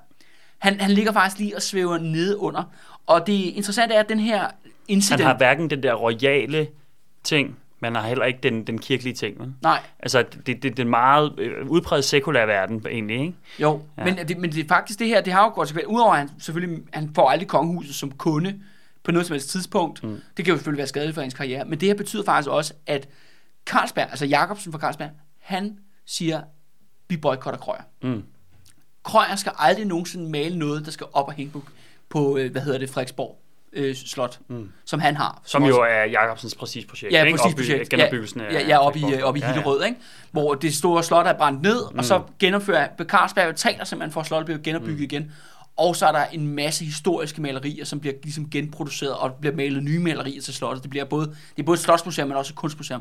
Og der var sådan, Krøyer, han kommer aldrig ind for de her mure. Nej, det er Krøyer- meget interessant. Det her, Ja. ja. det, den vinkel havde jeg, kendte jeg overhovedet ikke.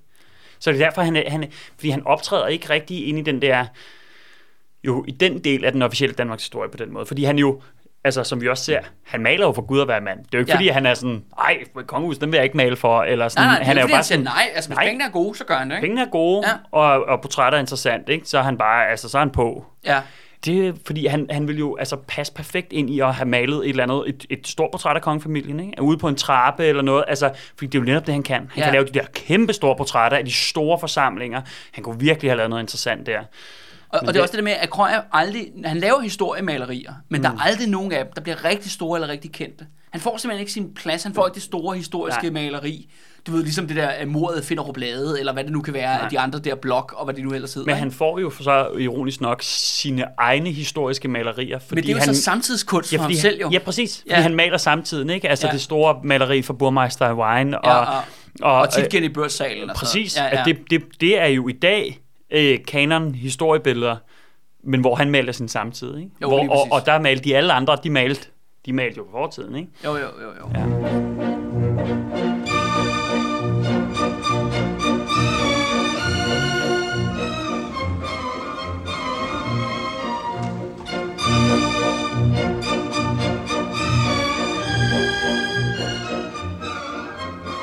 Og øh, hvis vi går ned videre til næste billede, altså det er ja. Den, det hirsprungske familiebillede fra 1881. Fordi at nu har Krøyer jo ligesom lavet det her store, ja, kontroversielle hattemagerbillede. Han ligesom viste, at han kan i stand til at, at lave, han, er, han har draget ud, og han har fundet noget interessant kunst, mm. og han har malet, han har taget med hjem. Og det andet er, så mangler han jo det her store portrætbillede, som virkelig viser, at han kan blive elitens maler og mm. male for de bedste. Og det bliver så, at Heinrich Hirschsprung bestiller ham til at male hele hans øh, familie. Mm. Igen et øh, meget interessant billede, fordi at for det første, at øh, Hirschsprungs datter, hun bryder jo igen, ligesom mm. hattemagerdrengen gjorde. Mm. Han, hun bryder den fjerde mur, hun kigger direkte på Krøyer, der maler. Og en anden sjov detalje, det er, at Krøyers kaffekop og cognacglas, mm. det står på bordet i maleriet, i, i centrum. Ja. Så man kan se, at faktisk at maleren er en del af familien. Mm. Og det er også det med Krøyer virkelig, altså fordi han har jo lidt det der mærkelige forhold til sin stedfar og sin stedmor, du ved, han er adopteret fra Norge og så videre, så videre, ikke? Og det virker som om, den der familie, den finder han sådan set først hos, øh, hos Hirsbrug-familien på en, ja. Ja. på en mærkelig måde. Og det skal også siges, de, de, altså udover selvfølgelig, at de hænger jo meget ud sammen, men Krøyer er jo også tit ude at rejse, og så senere bor han i Skagen og så videre, så videre. De skriver vanvittigt mange breve sammen. Mm. De skriver dagligt til hinanden frem og tilbage. Og, og Krøyer øh, faktisk fører korrespondence nu stort set med hele familien, også efter børnene bliver voksne. Og drengene der, de overtager selvfølgelig farens virksomhed og videre, så videre, ikke? Jamen, altså, men det, det her, det er jo, det er jo det er sådan meget klassisk på en eller anden måde, ikke? Og det har også noget sådan ekstremt fransk over sig. Det er, det er måske ikke så spændende for dig, men det er, når du ser på det her billede, jeg tænker bare med det samme Renoir. Altså, det har Okay. sådan nogle fuldstændig rene Renoir-strøg. Og hele setup'et og stemningen, og, og det føles jo, altså, når du kigger på det der billede, tænker du det der, det er i Danmark? Nej, det tænker jeg faktisk ikke, nej. Nej. Men det er måske også noget at gøre med tøjet. Altså det... Ja, men det, Ja. Det, ja, men det har sådan en, det, det er sådan en kulturelt borgerskab, ikke? Altså, Jo, jo, jo. Øh, men det er et skønt billede, synes jeg. Det er Ja. ja. ekstremt stemningsfyldt. Familien træder ud. Altså, og så, så synes jeg, at noget, han kan ved det her billede, som jeg synes er interessant, det er, at de ligner en familie. De ligner hinanden. Ja, ja. Altså, uden at de, uden at de ligner de samme personer, så ligner det en familie, du kigger på. Ja. Og det er ikke specielt nemt at male. Fordi Nej. Det der med, at, at folk ligner hinanden, du kan tit ikke sætte fingeren på, hvad det er, der gør, at folk ligner hinanden. At man kan se de i familie. Nej, men du Ja. ja. får bare sådan en vibe. Du er sådan, åh, du, er familie, du er sgu da en fætter, er du ikke det? Ja, altså, jo, du får jo, bare jo, den der, jo, ikke? jo, altså, jo. Øh, og Også det fordi er man, man, man jo kommer, ja, det er lidt sjovt, man kommer over til at, ligesom, at kopiere lidt sin familie, ikke? Jo. Du ved, man kan gebærder på den samme måde, man bruger måske nogle af de samme udtryk og sådan noget, Præcis. ikke? Så, det, så derfor så er det, så det er ikke, sådan, det er ikke så, så gennemskueligt lige, hvad der gør, at man er i familie. Du kender også min søster, for Ja, eksempel. ja, ja, ja, Du, ja. bliver- du bliver lidt meget familiært på en eller anden måde. ja, ja, ja. Men, men du er heller ikke i tvivl om, når du møder Nej, min nej, søster, nej, at vi nej. er familie. Men vi ligner heller ikke. Vi ligner ikke hinanden. Nej, Men man kan godt, men, men man har alligevel den der, okay, i er familie, der er en vibe, ikke? jo. Det er bare sjovt, når man kigger på det der Ej, billede. det skulle lige være det der spidse dyrholm ansigt, ikke? jo, meget smukt. Fattigt smukt. Men når du kigger på det her familie, når du kigger på alle ansigterne, du har bare sådan en, det er en familie, det her. ja. Og det synes jeg er, er, er på en eller anden måde, det var, det var noget- bare noget, jeg stussede over, hvor jeg fik sådan en, okay, det var alligevel specielt, at han kunne ramme den, selv med pigen, ikke? som stikker Jo. totalt meget ud, og har et helt andet blik, og kigger ud, ud til øh, øh, maleren. Men hun er også De- tydeligvis den mere festlige i Jo, men søsterflokken, prøv at se deres ansigter, du kan se de i familie. Ja. Ja, det, var, det Og, er meget og det er også sådan, øh, det viser selvfølgelig, at der er noget, øh, øh, selvfølgelig Hirsprung der, Heinrich Hirsprung, han står jo så med sin øh, lille kunstbog, kan man mm. se, ikke? Han står og kigger på nogle tegninger, og, og den ældste søn der, han sidder selvfølgelig og læser avisen, fordi at de er dannet, de er jo dannede mennesker for det bedre borgerskab. Øh, Og det er jo også et tema, Ja. der kommer til at være også i hans senere kunst, og nogle af de billeder, vi skal kigge på senere. Bordopsætningen. Det her med at kunne lave, male et selskab omkring et bord. Ja. Øh, og, de, og at de føles som virkelige mennesker og virkelig deltagere ved det her selskab, der er omkring det her bord. Og selv den her nærmest lidt akavet situation, altså det er meget sjældent, at man har en hel familie samlet på den her måde, de laver nærmest hver deres ting. Så føles det alligevel virkeligt og, Ja, ja, og naturligt, ikke? Altså, Jo. Øh, og det kan bare det der. Også bare det der helt, kig på bordet, kig, at se kopperne og øh, placeringen og følelsen af det. Han er, han er altså en, en fuldstændig ekstremt ja. dygtig maler, altså. Men det det her billede er også ret interessant, fordi nu er det selvfølgelig bestilt arbejde af hans gode venner, mm. Hirspunktsfamilien. Øh, men det gør jo også, at, at Hirspunkt-familien inviterer selvfølgelig andre fra eliten hjem til dem selv, og så ser de det der store familiebillede, mm. ikke? og det bliver kendt. Og det gør jo også det med, at Krøyer lige pludselig får nogle ordre fra nogle helt store kanoner. Mm. Som ligesom siger, okay, de har set det hirsprungske familiebillede, den her mand bliver nødt, hvis jeg skal have et ordentligt portræt, vil jeg have et fedt portræt af mig selv, jamen så er det Krøyer, jeg skal have fat i. Og det fører os faktisk til det næste billede, Mads. Men- og, ja, Lige inden du går videre, Ja. er der, ved du, hvor at de boede hen? ja, det ved jeg faktisk godt. De Ja. boede op ved, øh, hvad fanden er det, det hedder i dag? Det er oppe i Hellerup.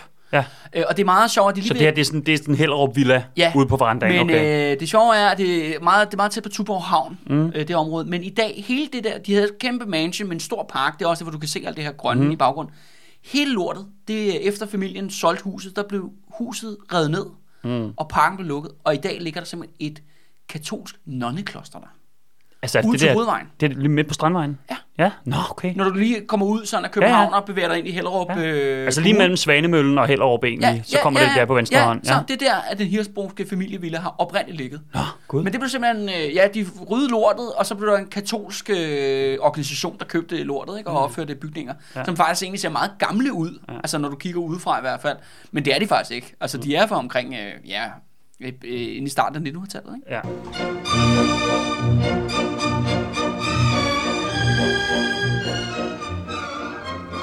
Og nu, Mads, kommer Ja. vi tilbage til, hvorfor jeg mener, at Krøyer er politisk. Uh, uh.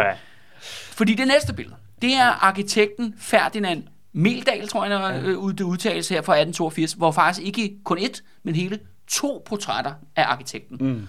Og der er flere ting, man skal forstå med ham her, øh, Meldal. Det er, for det første var han leder af Kunstakademiet mm. i hele slutningen af 1800-tallet. Og det andet var, at han var Estrups kunstner. Ham her, Meldal, det er også ham, der har tegnet Marmorkirken. Mm. Og han har øh, været arkitekt på rigtig mange herregård for hele toppen af diktaturet. Gud. Fordi en ting, man jo glemmer... Det taler dejligt ind i hele de, øh, de røde fjers mytologi. det ikke? gør det jo præcis, ikke? Alting handler jo om Estrup. Ja, skønt. ja, også, Val- også Valdemar Atterdags. ja, ja, ja. og Grevet Fighter, jeg skal komme efter dig, ikke? Ja. Det er sådan her, at... Øh, at ja, jeg, har gen, nu har, jeg snakker om det mange gange, men nu får jeg den lige en gang til. Ja. Det er jo sådan her, at Danmark er jo en diktaturstat i slutningen af 1800-tallet, hvor at primært at Krøyers produktion foregår. Krøyer claimer hele sit liv, han er en upolitisk kunstner, mm. øh, som jo bare gerne vil male noget fed kunst. Om han ved det eller ej, det kan vi jo så diskutere, hvor bevidst det er. Så bliver han altså hivet ind i nogle politiske fighter. Mm. Og det starter blandt andet ham her med Meldal, fordi Meldal, han er leder af Kunstakademiet, og han mener, at Eggersbergs linje, det er det gode. Det er det, man skal blive ved med at male. Der skal ikke være nogen slinger i valsen. Han, han siger, vi vil ikke have grim udenlandsk kunstarter i Danmark. Vi vil gerne have de her idealiserede, patriotiske billeder fra ja. Danmark. Så det vil sige, at kunsten er politisk, og, og Kunstakademiet er en højreorienteret, reaktionær bastion for mm. ja, diktatur. Altså selvfølgelig, nu er det jo kunst, det er jo ikke, det er jo ikke patroner og, og, og Men det, er jo bare meget, men det er bare meget interessant det her med, at, at lige pludselig så bliver øh, guldalderstrømningen bliver en politisk bevægelse. For det, det var det ikke. Det bliver, men det bliver også ophedet til ortodoksi. Det er klart, dogma. klart. Det er dogma, ikke? Og, det, og det, men det var det ikke i, i 20'erne, 30'erne og 40'erne. Der var det en kunstnerisk bevægelse. En udpræget kunstnerisk bevægelse. En kunstnerisk udtryksform. En måde, på en eller anden måde, at have en kunstnerisk virkelighed på. Ikke? Ja, de holder Tænk, folk altså- nede. Altså, de, de vil ikke have... Og det er jo det med Krøyer, han kommer fra Frankrig. Ikke? Ja, Ja. Han har lært rigtig meget Frankrig, han har været i Spanien og Italien og sådan noget, kommet ind med nogle nye ting. Og det her, mm.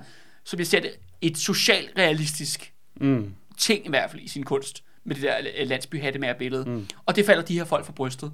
Det skal så siges jo med Meldal, jeg er jo selv vanvittigt vild med Marmorkirken. Mm. Det er ikke fordi, jeg siger, at han er en dårlig kunstner. Ej, Marmorkirken er Ja, mesterværk. ja, jo. jeg synes, han er faktisk ja, meget imponeret over hans, hans, hans gaverværk. Men Meldal er bare på Estrupfløjen. Mm. Og er hardcore på Estrupfløjen, som jo så... Og de claimer så guld eller kunsten som en del af deres politiske ja, projekt, og de ser politiske jo, reaktionære de ser projekt. jo Krøyer og de andre unge malere i den her periode, som mm. udfordrer. Og de faktisk beslutter sig for, at Kunstakademiet kommer til at boykotte deres kunst. Men det er jo sådan, det er jo sådan en fantasifoster, jo. Det er jo sådan skyggeboksning på en eller anden måde. Altså, at de, de ser en politisk modstander, fordi han bare maler. Altså, han maler nogle portrætter, noget han har set. Nå, ikke? Altså, åh oh, nej, åh oh, nej, åh oh, nej, åh oh, nej, ikke? Men, men, det er jo ikke, men det gør jo ikke ham til politisk. Det gør jo dem til politisk. Det, er jo, at det, det viser jo bare, at han politiserer alt, og gør alting til politisk og ideologisk. Men det gør jo ikke, på, det gør jo ikke Krøyer til ideologisk. Og dog. Mm. Fordi, at Mads, hvis du kigger på det, en af de her to portrætter, ikke? Først, det første af de her to portrætter, det er fordi, at han kommer hjem med det hirsbrugske familiebillede. Mm. Alle, alle ved godt, at Krøyer er en kæmpe stor kanon. Så Kunstakademiet tænker, fordi at Emildag, han har faktisk jubilæum som leder af Kunstakademiet, siger, at vi køber en gave af Krøyer, hvor han skal lave et portræt af Emildag. Mm. Så det, der sker, er, at for, for det, første, det første portræt, der bliver malet, det er der, hvor han står op. Mm. Og prøv lige at mærke til, hvad han gør med hånden. At det der med, at han stikker hånden Hånd ind i ind, frakken. ind, frakken. Mm. Kender du en anden historisk person, der er kendt for det her, det her setup? Det er Napoleon jo. Ja. Ja. Det ser Meldal og hans kone og alle de andre lederne af Kunstakademiet som om, at Krøyer portrætterer Meldal som en diktator Okay. over Kunstakademiet. Ja.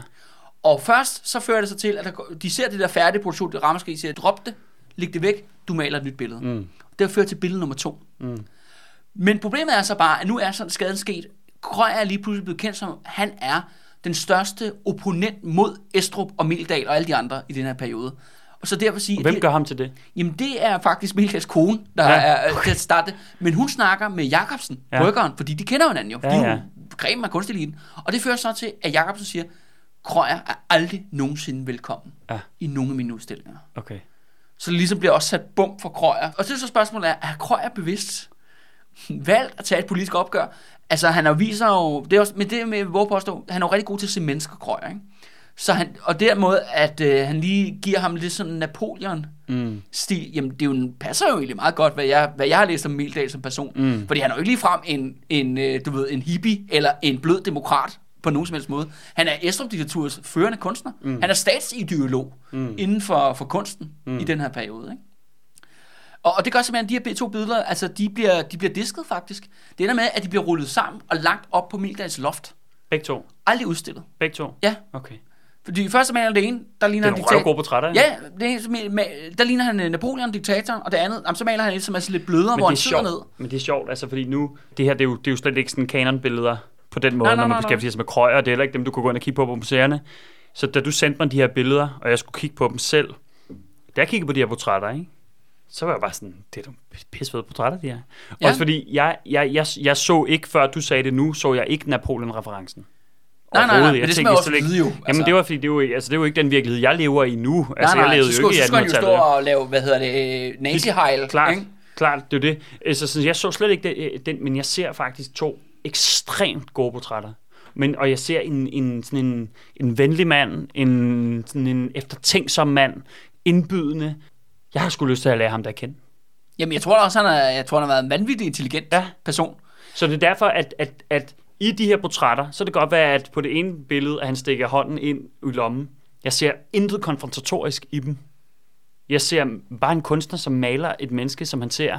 Og jeg synes, han maler ham øh, egentlig utrolig generøst. Det er ikke nemt at male en person indbydende. Nej. Altså slet ikke, hvis du ikke men, rigtig godt kan lide det er ham. derfor, men det, det, det, det, det er den indvirkning, han har på mig, ham her.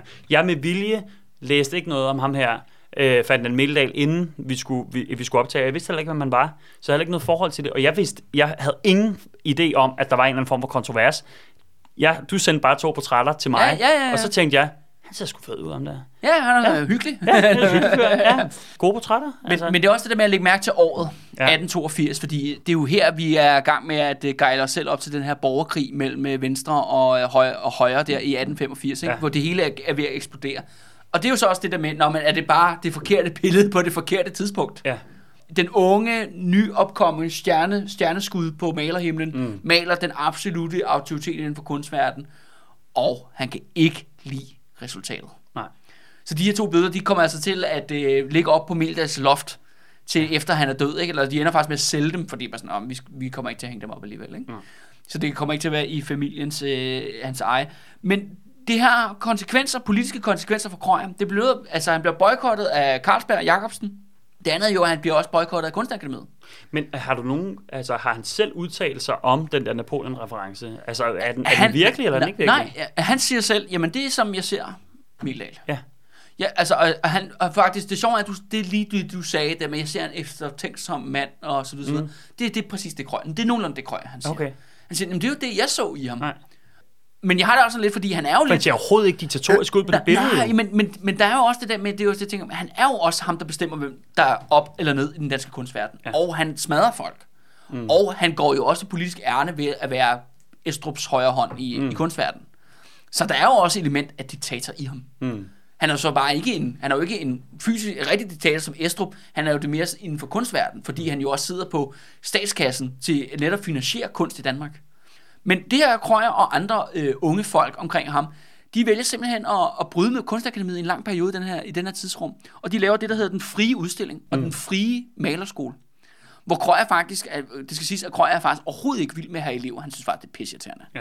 at skulle oplære folk. Fordi han vil, han vil jo helst gerne male, eller også vil gerne drikke. Jamen, det er jo hans temperament. Det er jo Ja, slet, ja, det jo slet og så skal han det. sidde med en eller anden, der fedter rundt ikke, med penslerne og sådan Men noget. det er også fordi, det, det, den måde, jeg oplever Krøyer på, det er nemlig, den, altså hans kunst er overhovedet ikke intellektualiseret på den måde. Altså, jeg tror, hvis man bad Krøyer om at sætte ord på din kunst, eller sådan, jeg tror ikke, han havde været specielt meget at sige. Altså, Jamen, han, det jamen, han den sagde måde, aldrig særlig meget. Altså, Nej. han var mere sådan, åh, skål, ikke? Øh, jo, og så malede han. Ja. Altså, han malede bare, altså, det var i sig selv, altså, kunsten skete i sig selv på en eller anden måde. Det var ikke en eller anden intellektuel proces, han havde startet inden og havde en idé om. Det er også derfor, du, da du sagde det der tidligere med, at nå, men så ville han gerne op til Hornbæk for at finde de her portrætter. Altså, jeg, jeg tror jo, jeg tror, Krøyer er lidt omvendt. Altså, jeg tror, jeg tror det er noget, han, han, han skaber nogle rammer, hvormed at den kunstneriske ligesom, proces kan ske. Men så sker den bare. Så er den sådan anti-intellektuel. Men det er også derfor, jeg tror, den ikke er politisk. Altså, det, det er mere bare en kunstnerisk proces for ham.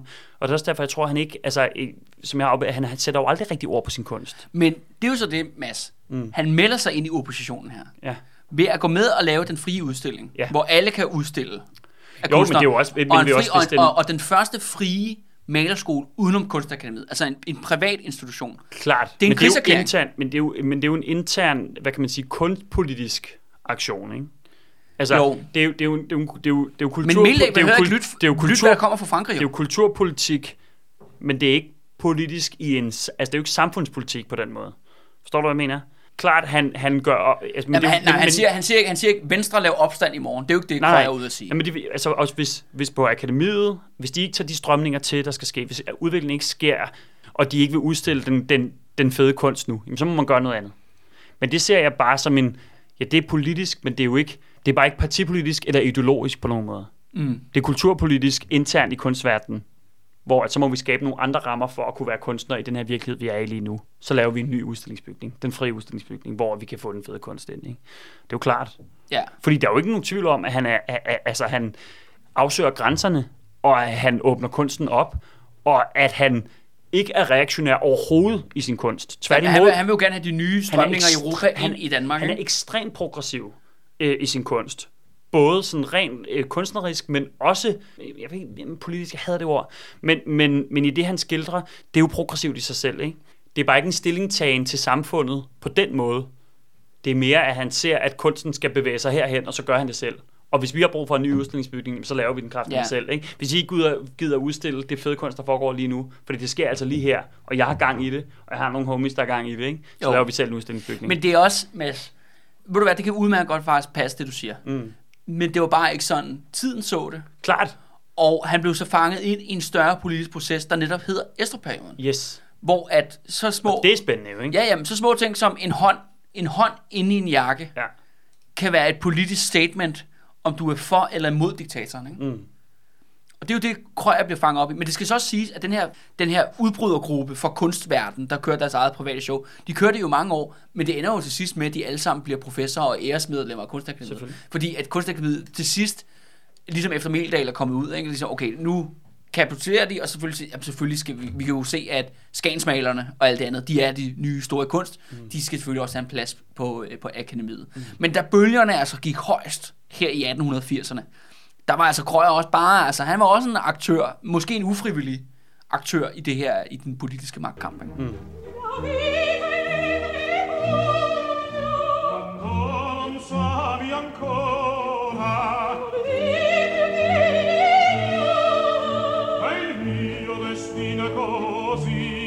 Og eller, apropos, apropos politisk aktør, Ja. øh, så er det jo også sådan her, at Krøyer netop blev kendt for, at han tilhørte jo kredsen omkring Georg Brandes. Ja. Og det er ikke fordi, det er ikke en podcast om Geo Brandes, ham gemmer til en anden dag.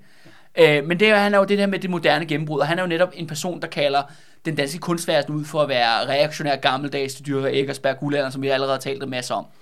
Så faktisk, at Krøyer jo tilslutter sig jo ligesom, hvad skal vi kalde det, Geo Brandes bevægelse, hmm. men inden for malerkunsten.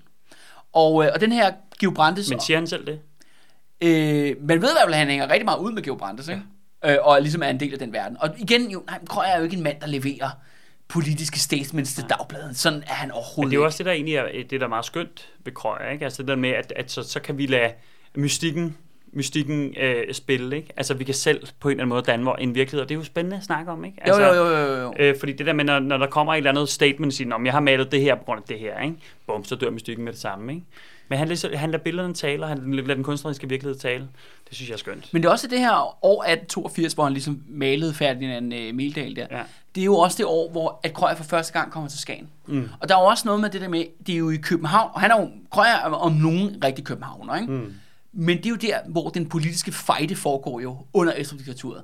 Så det, de vælger jo så alle sammen at tage samt lykkerne op og flytte til Skagen. Mm. Det er jo ham, ham der maleren, der hedder Michael Anker, og Anna Anker, hans kone, det er jo egentlig dem, der starter det med at flytte til, til, til Skagen. Og det er, lidt, det er jo ikke fordi, at det, nu må man bare lige sådan give lidt Skagen-kontekst, hvorfor det, at det er lidt sjovt med det der Skagen. Det er, at Skagen er jo der i slutningen af 1800-tallet, det er jo et, de sidste udhuller i Danmark. Mm. Skagen er sådan en ørken øh, fiskerby, som de er gået vanvittigt meget tilbage for. Altså i 1700-tallet, der havde byen 6.000 indbyggere, i 1880'erne havde den kun 2.000. Mm-hmm. Det var sådan her, at der var så meget sand i den, altså, den her by, at der var bare sandbunker i gaderne. Der var ikke nogen veje, der var bare sådan sand over det hele. Folk var ludfattige af grinerne i forhold til, Danmark er jo et lille land, men nu, den her gang, der er afstanden, det er sådan, den større, den større, virkelig og hår, mere hardcore ting. Man tog jo toget til Frederikshavn jo, men fra Frederikshavn, så kunne man så tage en, en vogn til øh, en fiskerlandsby, der lå op der på kysten, der hed øh, Ålbæk, mener jeg. Derfra, mm. og hele vejen op til Skagen, der skulle man så vandre igennem sandørkenen mm. i fem timer. Okay. For at komme frem til Skagen. Og det er jo det der med, at det, det sjove er, at, at i alle de her år, hvor Krøyer han har malet, han starter jo sin karriere lidt med Hornbæk-fiskerne. Ja, ja. Men problemet er, at i mellemtiden, der er Hornbæk blevet sådan en turistmål. Det er der, eliten mm. begynder at flytte til Hornbæk, og der kommer rige mennesker, der bygger kæmpe villager og sådan noget. Ja, vi kan ikke finde det, de rigtige fede underklasse-arketyper i Hornbæk. Vi bliver simpelthen nødt til at flytte hele vejen til Skagen, som på grund af nogle virkelig sådan, ja, naturmæssige og fattigdomsforhold er helt fucked. En anden ting er jo, at... Og så ironisk, også, ironisk nok sker der det samme med Skagen, ikke? Det er jo det. Ja. Og, og det, en anden ting, som man heller ikke er i Skagen i 1880'erne, der er heller ikke nogen havn. Ja. Fiskerne skal simpelthen, de har deres både på land og trækker dem ud. Altså det, det er også sådan, det er også tilbagestående. Mm. Altså med de teknologiske virkemidler, de har i den her periode. Hvis de havde flyttet ned til en eller anden sudolandsby ude i bushen, ikke? Mm. Det er det, det, det, det gør, når de flytter til, til Skagen. Og øh, det er jo så er ankerparet der, der starter det med at sige, at det, der er nogle fede typer heroppe, man kan male og sådan noget. Og Krøyer, han rykker lidt derop, mest ikke fordi han er så specielt interesseret i Skagen, men mest fordi han godt vil feste med sine venner. Mm. Og det er der så, han begynder at, at male der. Og der kommer så den her kunstnerkoloni, hvor netop også de, de næste to billeder, de er fra, som er netop et portræt af Geo Brandes, mm. og så et portræt af to af hans kunstnervenner, der maler Geo Brandes. Mm. Og det er bare for at understrege, hvor vanvittigt dygtig og hurtig Krøyer var. Mm. Geo Brandes, han kom for svinget forbi. Nu var han jo sådan en intellektuel litterat jo. Mm. Men uh, hænge ud og drikke champagne med alle kunstnerne oppe i kolonien. Og sagde, vil du ikke lyst til at stille op for et, et, et, et, et portræt? Krøyer, han har malet uh, Geo Brandes portrættet på uh, lidt under to timer. Mm. Hvor efter at de andre var langt fra færdige, fordi de sad sådan 4-5 kunstnere rundt og malede alle som Geo Brandes samtidig. Og hvor efter han malede et billede af de andre, der malede Geo Brandes. Og det endte faktisk de to andre malere, som er produceret på billedet, de endte med at smide deres Geo Brandes malerier ud. Jamen det var klart, når Fordi, du har set det der bagefter. Ja, ja, ja, ja. Så sådan, ah, okay. så, det er også, så det er også det der med, at han er jo en overlegen ja. champion. Ja, ja, men også fordi, altså, nu er Geo Brandes, han er jo en af de sådan, måske en af de mest portrætterede mænd i Danmarks historie, ikke? Altså, jo, jo, jo, der han er malet, malet nogle portrætter der i slutningen af 1800-tallet, og han er jo bare den mest fremtrædende kulturpersonlighed der i 1870'erne og 1880'erne, ikke? Men han træder med frem på det der billede, ikke? Jo. Du ser hans, det der glimt, du ser også hans, hele hans, sådan, den der, ja, det skal ikke være nogen hemmelighed, jeg ser måske Geo Brandes lidt som sådan lidt, lidt en charlatan på en eller anden måde. Nå, okay. Ja. Det er kontroversielt, Mads. Øh... Men det gør jeg. Altså, jeg, jeg ser ham som en sådan ekstremt charmerende person men som lidt som sådan en kuldleder. Øh, fordi han, han havde jo aldrig rigtig nogen produktion selv. Nej, det er altså, jo, men, han, det er sjovt, du siger det. Jeg har også sådan, hvor er de der fede ting, man skal læse om Geo Brandes? De er der jo bare ikke rigtigt. Nej, nej. Men jeg tror, han har haft en, en sådan fuldstændig magnetisk personlighed og tiltrækningskraft. Men han var også debattør jo. Han var kritiker, ikke? Jo, jo, men, men, det, men det, der var hans ligesom, hovedformål med hans kritik, det var jo, hvad litteraturen skulle være. Det er jo bare, det er bare sådan en, en, en interessant kritikform, hvis du ikke udøver nogen form for Nej, litteratur han skriver selv. ikke noget selv. Og så er hans ja. egne, jeg har læst en del af hans digte, altså de er sådan, øh, faktisk rimelig håbløse. Altså, det er sådan en håbløs forsøg på noget digteri, ikke? Det er Øhm, mere sådan en mediepersonlighed end... Øh, Totalt. Ja, ja, ja. Altså, jamen, som jo altså, helt klart har været hyperintelligent, haft nogle øh, fantastiske idéer og haft en fuldstændig vanvittig karismatisk personlighed. Men hvor der, jeg, jeg fornemmer, der er ikke, der er ikke rigtig noget bagved, men det er også bare, men det er lidt den person, jeg ser træde frem i det her portræt. Altså det der sådan let smørret smil, totalt glemt i øjet, ikke? En lethed, altså også, hvad, hvad skal man sige, sådan en kvindetække, en, en tiltrækning ja. af sådan, uff, der er virkelig magnitude over det her, ikke? Jo, Ja, og det synes jeg virkelig, han rammer i det her portræt, og så har han knaldet det ned på to timer, ikke? jo, jo. Det er jo Ja. imponerende. Så står de andre spader der til højre, ikke? Ja, ja og til grin, ikke? Jo. Mens Krøyer han maler. Fuldstændig.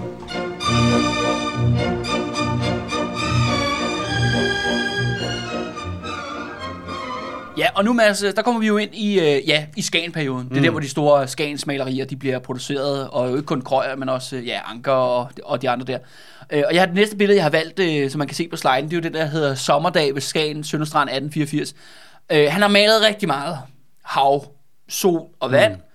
men det her, det er jo min favorit Mm. i, i den her kategori, og det er jo viser hende, den lille pige, der observerer drengene, der bader. Krøj er jo nok mest kendt for det der, du har selv snakket om det med lyset, det er også det, man bliver snakket om igen og igen, Krøj og, og, og lyset. Det lidt sjove er, sådan, min egen personlige stil er, det er faktisk ikke de billeder, jeg synes, der er mest interessante. Mm.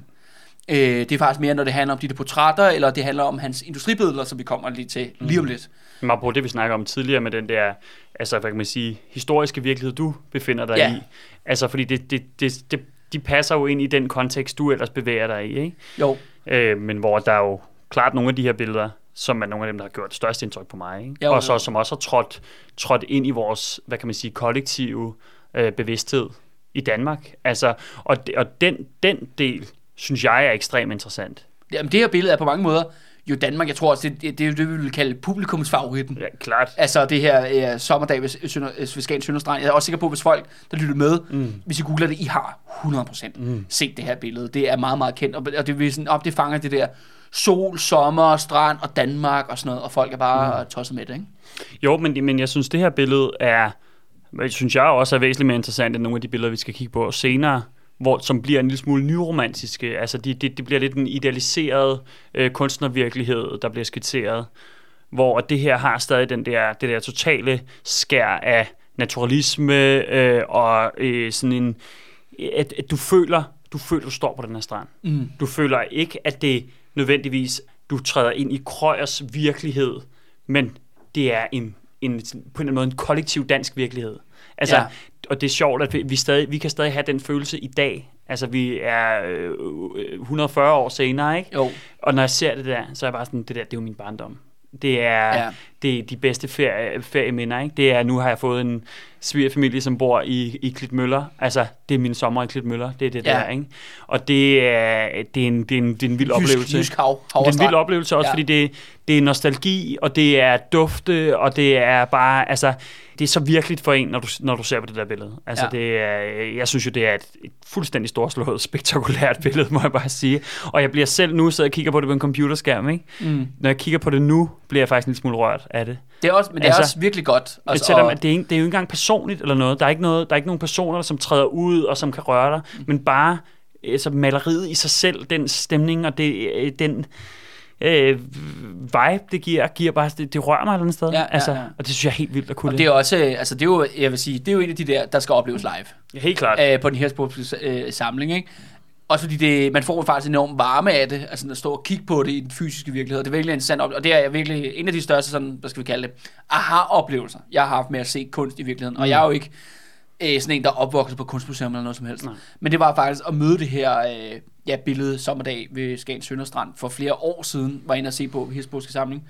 Jeg mener faktisk, det var med dig, øh, men jeg så på det der billede, og jeg blev virkelig sådan øh, øh, forgabt i det. Jeg stod bare og kiggede og kiggede og kiggede, og jeg havde bare aldrig nogensinde oplevet, at malerkunst kunne være det her. Altså det kunne give en den oplevelse at stå mm. og kigge på det. Øh, og det var også derfor, vi faktisk lavede den der krøje episode i dag. Jo. Mm. Fordi jeg havde den her oplevelse og sagde, okay, det kan, det kan fandme noget, mm. ikke? Det er jo lidt med det der med, med den klassiske kunst, ikke? Og nu har vi jo øh, snakket om digte, før du snakker om maleri mm. og sted.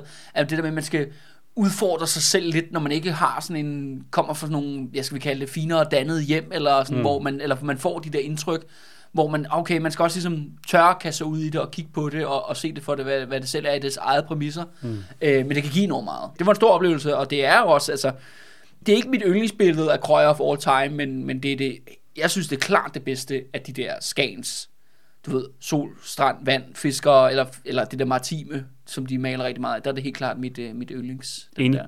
Også mit. Altså, og det, jeg synes også, det viser, hvad... Der er jo ikke nogen interessant historie omkring det. Der er Nej, ikke nej, nogen nej. interessante Jeg, karakterer. jeg, jeg, jeg er kan sgu ikke se Estrup, der gemmer sig bag den båd der. Det, det, det, det, det kan jeg Selvom du prøver, Ja, jeg prøver. Jeg, jeg kigger, jeg kigger. Ja, ja. ja, ligger Erik Witt dernede og gemmer sig, ikke? Men, men det er jo bare, altså, det, her der er det bare, det er jo, altså, det er kunst på kunstens egen præmisser, ikke? Ja. Og, og, og, og som du selv siger, selv dig, som, som ikke er interesseret i kunst, Mm. i udgangspunktet, bliver forgabt i det. Altså, du har, det, er en, det er en verden, du har lyst til at være i, ikke? Altså, mm. bliver tiltrukket af, og det, det er en ekstrem kraft, altså.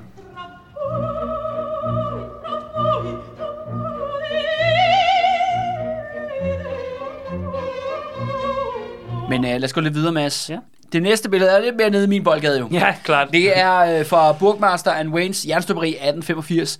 Og det er jo også en ting, hvor at øh, Krøyer bliver jo, ja, nyskabende, fordi han er den første, der begynder at male ja, sværindustri, mm. altså og, og arbejdspladser. Øh, og det her, det er jo bestillingsværk øh, for, øh, hvad hedder det, ja, for Burgmeister, fordi at hans partner Wayne, er derfor BRV, som det jo forkortet er, Wayne, han er lige død mm. på det her tidspunkt, men han, Burgmeister bestiller så det her maleri til, øh, til sig selv, eller til firmaet, og så er det faktisk, at han placerer, at Krøyer har placeret Wayne på maleriet. Mm. Det er ham manden, der står med den høje hat i midten, mm. og ligesom dirigerer det. Så det er faktisk øh, den her forretningspartners hyldest til sin nu afdødende, afdødende ven og forretningspartner gennem lang tid, og, og den fælles virksomhed, de har skabt. Og det her maleri er også sådan, det gør faktisk, at, at Krøyer øh, kommer ligesom ud, han, nu har han jo lavet meget kunst for den her kunstnerelite, altså dem, der kan købe kunsten, og dem, der har, har en interesse i at komme på de udstillinger betale billetprisen, komme ind og se på det her kunst. Men det her jernstøberi-maleri, det gør faktisk, at han bliver også vanvittigt populær i den unge arbejderbevægelse i 1885. Altså Socialdemokraterne skriver faktisk rosende al- anmeldelser. Og det er allerede her, at Krøyer bliver noget ret meget andet, end nogen andre kunstnere har været på det her tidspunkt, eller i hvert fald malerkunstnere har været på det, det her tidspunkt, at han bliver sådan folkelig. Mm. Altså han bliver, han er ikke bare den største, men du ved, han er også den mest kendte. Mm. Og, og normale mennesker begynder også at få et, et forhold til Krøyer, så de ligesom kommer ligesom ud af sine lukkede elitecirkler og ud på til et bredere publikum, fordi at det, lige- de kan se sig selv, eller i hvert fald Socialdemokratiet og Arbejdervægelsen kan se sig selv i det her billede. Ikke? Men hvordan oplever arbejderklassen det her billede? Hvor- Altså, hvor- helt konkret, altså, hvordan bliver det en del af, af deres virkelighed? Det- Jamen, helt konkret er det, at de har bare aldrig set før et billede, der var malet der, hvor Men, de hvordan, var. men hvordan ser de det? Altså, hvor hænger, ved du det? Hvis du ikke Øh. ved det, så kan vi bare springe det over. Men det er jo bare, altså, ved du, hvordan, altså, hvordan de oplever det?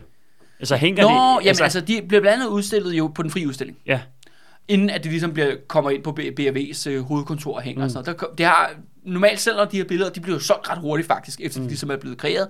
Men der er sådan en fast aftale, at de ligesom kommer rundt, de kommer, bliver sendt rundt nogle forskellige steder og hængt.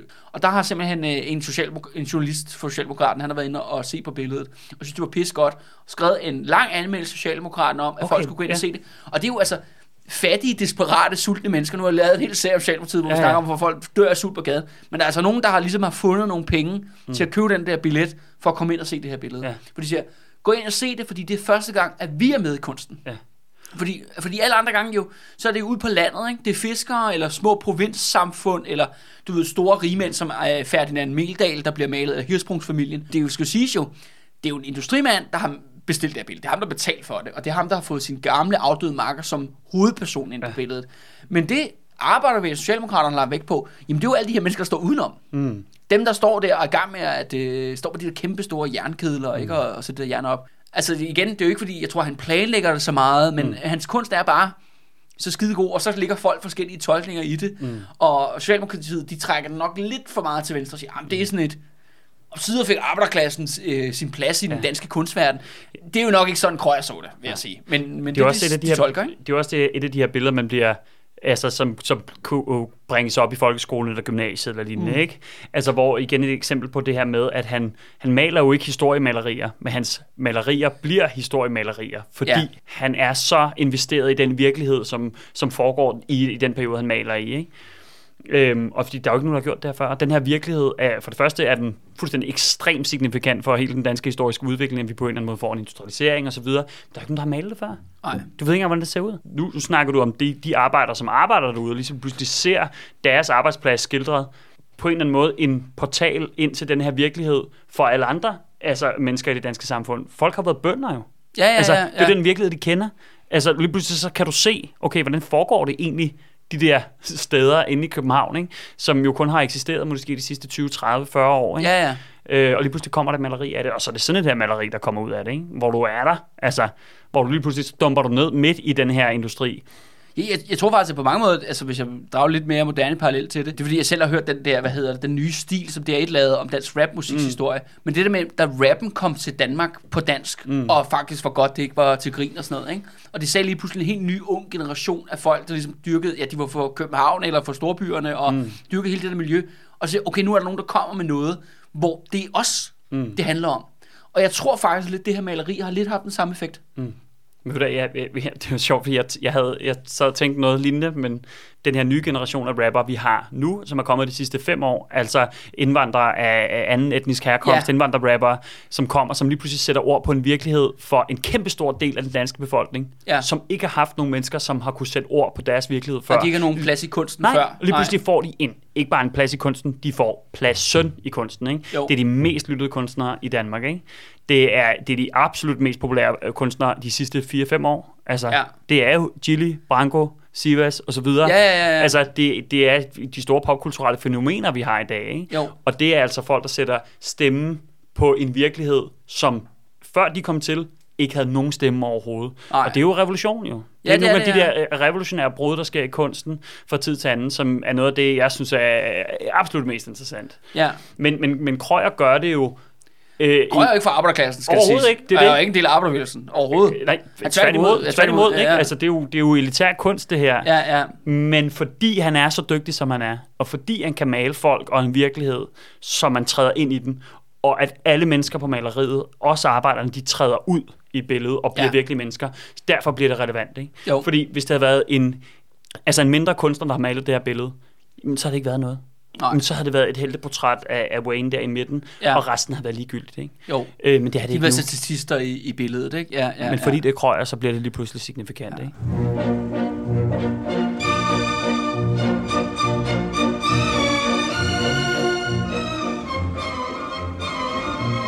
Og øh, jeg springer, springer videre til et af nok de mest kendte. Mm. Det er Hip Hip Hurra fra 1888. Og øh, det er også på mange måder her, festen den topper jo for Krøyer. ikke? Det er jo et øh, billede, der er malet i Skagenskolonien med alle, rigtig mange kendte skagensmalere med på, hvor de drikker, jeg tror faktisk, de drikker champagne, Mads, øh, af, af, af alle ting øh, på det her. Jeg, vil, jeg vil ønske, ønske, vi kunne sige skål, men vi har drukket Ja, en vi flaske. drukket, vi har allerede drukket en flaske. Ja. Ja. Jeg ved ikke, hvor langt de andre er øh, derude. Øh, men det er også bare, jeg, jeg mest, det er ikke fordi, jeg har så forfærdeligt meget at sige om det, men det er jo, mm. fordi det er jo vanvittigt kendt. Mm. Og, og elsket portræt, portræt ja, i Michael Ankers øh, have op i, i, i Skagen, og, og de fejrer det der billede. Og det er jo også virkelig, der er ikke noget så festligt som, øh, som dansk druk hen over et øh, middagsbord, ikke? Altså, og, det, og det er jo så et andet element er også, at Krøyer, han er også, eller han gør det jo så sammen med Anker, Ankerparet og andre, at det der med, at de stopper også, altså de, jo, de forsøger med at male ja, arbejdere, bønder, portrætter, rige mennesker osv., osv., men de begynder også at male dem selv og hinanden. Mm. Altså det med, når lige pludselig bliver kunsten også personligt, det handler om kunstneren selv og kunstnerens familie. Mm. Og der er jo det der hip hip hurra, det er jo faktisk egentlig en meget intim ting, ikke? Det er jo, det er jo kunstneren, som er så krøjer, der står midt på billedet her, og så hans nærmeste venner i en festlig sommerdag i Skagen, ikke? Men jeg synes, det, det ord, du siger, det er intim, det synes jeg er virkelig vigtigt. Altså, fordi det er der, her, der bliver kunst nemlig meget intim. Og det har Krøyers kunst egentlig hele tiden været, men der har, man har følt, der har været en distance, fordi at, at, at det, han har portrætteret, har været så langt væk. Ikke? Altså, hvis, da vi kiggede på hattemagerne tidligere, Ja. det var jo et vanvittigt intimt portræt. Altså, jeg brugte jo ordet vulgær, Ja, ja, fordi, ja. Det, fordi det er så voldsomt intimt, fordi du kommer så tæt på de her mennesker. Ikke? Jo. Øh, men nu fordi, at det er hans egen familie, så bliver det ligesom udtalt intimt. Øh, og det kan man godt, det kan man godt arbejde med, ikke? Fordi Jo, jo, det, jo. det, er jo, det er jo folk fra overklassen, og det er andre kunstnere, personligheder. Det er super. Det kan, det, det kan vi virkelig godt forholde os til i den her ja, tid. Ikke? Ja, ja, ja. Øh, det er lidt nemmere at have med at gøre end, end nogle fattige arbejdere fra Italien. Ikke? ja. Men, men det er jo den samme intimitet, han hele tiden har i hans billeder og hans portrætter. Altså det her billede, jeg er nødt til lige, bare lige knytte et par ord Mm, til ja, det, og, det er jo, og, og selvom at det er sådan lidt, det er jo lidt fortærsket på en eller anden måde, ikke? At Jo, det er jo jo. et, et af de der øh, vanvittige evergreens. Det er lidt ligesom, hvis du skal begynde at snakke om midt om natten eller noget, ikke? Jo, jo, jo, jo, jo, jo. Øh, men, men, men, det, men det er jo spektakulært. Altså, og, jeg, jeg, det, og det er jo det, jeg synes faktisk kunst nogle gange kan, at selvom at tingene er fortærsket, selvom det er noget, der er, optræder i vores kollektive bevidsthed, når du kigger på det, hold kæft for det godt. Altså, det her er jo billedet af en dansk frokost, en dansk højtid, følelsen af at være omkring et dansk bord med folk, du holder af. Fuldstændig som stranden før, så har det der bare følelsen af, faktisk ikke, ikke min barndom, men en eller anden drømmevirkelighed af, hvad et, et, et, en, en Ja. dansk tilværelse Det er. et eller danske pilsefrokost, eller hvad fanden ved jeg, ikke? altså, der er sgu da ikke noget federe i Ja, hele ja, verden, vel? ja. Og at han rammer den bare, han rammer essensen af den der. Og det gør han ikke bare stemningsmæssigt, men også bare kunstnerisk. Altså, det der billede er sublim godt. Hele dynamikken, bordet, der står, placeringen, flaskerne, øh, menneskernes placering på billedet, og hele samlingen omkring midten med skålen, altså det er øh, øh, suverænt, altså. Ja. Ja. Og, ja, og en af, vi er også vi, vi er nået til den del af podcast, hvor vi virkelig går igennem sådan Krøyers store hits, Ja, ja. Ikke, for toppen af, toppen af karrieren Ja, her. og så er det her, jeg bare sidder øh, og, og kommer ud over det hele. Ikke? ja, og så, så, så lige mens Mads øh, tør op, så, Ja. øh, så går vi lige videre til øh, aftenselskab. Ja, nu bliver lidt mere tørt, jo, jo, i aftenselskab i Ny Carlsbergs Glyptoteks festsal 1888. Og øh, grunden til, at jeg lige har præcis valgt det her billede ud, ikke? Mm. det kommer sig af, at det er nok, det er jo det her, jeg snakker om de der øh, ferniseringer, hvor der bliver drukket champagne, hvor at Krøyer elsker at stå i midten og optræde og sådan noget. Mm. Jeg, tror, jeg synes, det er det billede, der fanger mest det miljø, det der har været hans oplevelse igen og igen, at stå i en eller anden kunstudstilling et eller andet sted, sammen med en masse herrer i kjole og hvidt, der bliver røget cigarer og drukket alkohol, øh, og så underholder så nogle damer og nogle børn og sådan nogle ting. Og det, jeg synes bare, det er ligesom, det rammer ham, og det er også Krøyer, der står allerst yderst herover i, i, i hjørnet.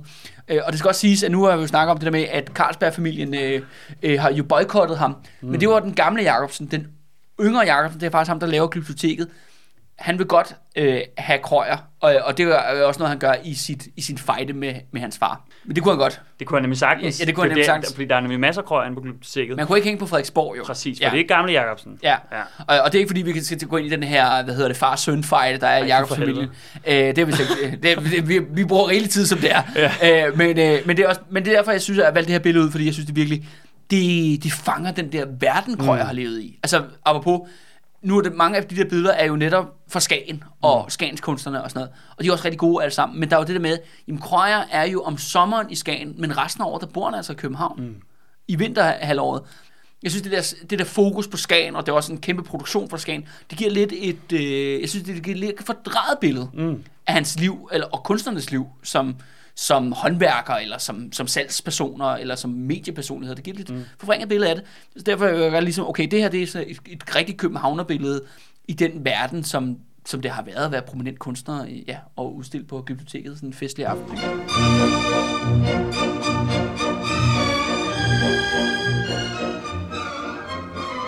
Og så er vi selvfølgelig øh, nået til øh, helt Krøyers egen Yoko Ono. Mm. Det er jo øh, selvfølgelig Marie Krøyer. Ja. Øh, og øh, ja, hvem er hende her, Marie Krøyer? Jamen, øh, hun er faktisk øh, tysker. Hendes øh, øh, forældre, de var sådan nogle, øh, eller faren var øh, grosser. Hun hedder oprindeligt Marie øh, Tripke, tror jeg nok, det udtales. De er, fordi at den her familie er handelsfolk, så har de forbindelser til Hirschsprungsfamilien. Mm. De to familier kender hinanden. Det er simpelthen, Tripken-familien er Hirschsprungsfamiliens tyske samarbejdspartnere, når de skal sælge cigarer til, til Tyskland. Øh, og det betyder så, at Marie allerede begynder at komme i Hirschsprungsfamilien som meget ung. Og der møder hun selvfølgelig også Krøyer, mm. fordi han er jo ligesom huskunstneren hjemme hos Hirschsprungsfamilien. Det, og da hun er 16 år, altså ja, stadigvæk teknisk set et barn stadigvæk, lidt, lidt nu i hvert fald, der ser hun så den italienske Hanne mm. billede, der den går sin sejrsgang rundt. Og der beslutter hun sig simpelthen for, hun vil være sammen med Krøyer. Kan jeg kraften godt forstå. Koste hvad det koster ved. Mm. Hun, har, hun har selv en ambition om at, at blive kunstner og, og maler, og, og, og faktisk slet, ikke- slet ikke dårlig, mm. synes jeg. Men har bare ikke, altså kommer ikke engang tæt på Krøyer i, i hendes øh, niveau. Men hendes anden plan, det lykkes, at hun bliver faktisk sidst gift med Krøyer. Da Krøyer, han er ja, faktisk øh, 38, der bliver de så, øh, der bliver de så gift i, i 1890. Øh, undskyld, nej, undskyld, ni, undskyld, 1889 bliver de, bliver de gift. Altså, der sker der så det, at øh, Marie, hun står faktisk med at male selv, mm. og så bliver hun faktisk Krøyers hovedmodel. Mm. Han maler vanvittigt mange billeder af hende, og det ene billede, vi ser, det er jo sådan meget intimt. Mm. Vi kigger på, på øh, Marie Krøyer, der ligger med makeup, og det andet billede er jo så det her, øh, jeg tror faktisk ret kendt dobbeltportræt, hvor at Krøyer har malet Marie, og Marie har malet Krøyer. Mm. Og det synes jeg også, man kan se, Mads. Ja, det tror jeg på. Altså niveauet. Altså uden ja. at sige, at Marie Krøyer er dårlig til at male, Jamen så også- kan man bare godt se, at der er ligesom forskel, ikke? Altså uden at skulle vurdere niveau og sådan noget, fordi det, det, det, det føler mig egentlig overhovedet ikke i stand til. Men hvem er det, du kigger på? Ikke? Hvem, ja. hvem har du lyst til at kigge på der? Jamen, det er Marie. Dit, dit, dit, du, dit blik flyver derhen, og du har lyst til at kigge hende i øjnene. Ja. Og du har lyst til at lære den der person at kende og forsvinde i den der person. For den der person ser interessant ud. Den der person ser smuk ud, fordi der er en kunstner og et blik, som har set en smuk person, de har lyst til at male. Jeg ved ikke, hvad hun ser. Men altså, jeg ser i hvert fald ikke noget, når jeg kigger på det, vel? Nej, Nogle gange så overintellektualiserer vi kunst rigtig meget, ikke? jo. Øh, og det er også det, der kan frem, altså, ligesom skræmme folk væk på en eller anden måde og fremmedgøre kunst. Men i virkeligheden er det jo bare, kig på det. Hvad har jeg lyst til at kigge på? Hvad bliver jeg tiltrukket af? Prøv at kigge på det der billede. Du sidder bare og stiger Marie Krøyer i øjnene, ikke?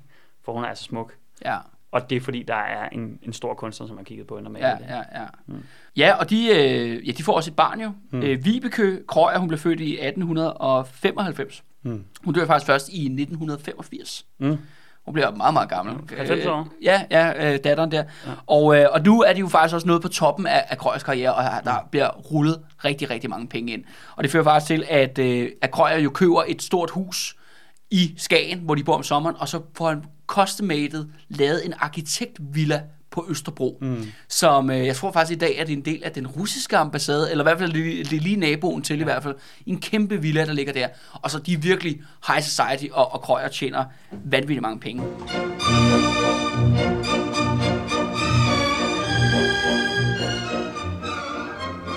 Og det bringer os faktisk til det billede, han fik absolut tjent absolut flest penge på i hele sin karriere.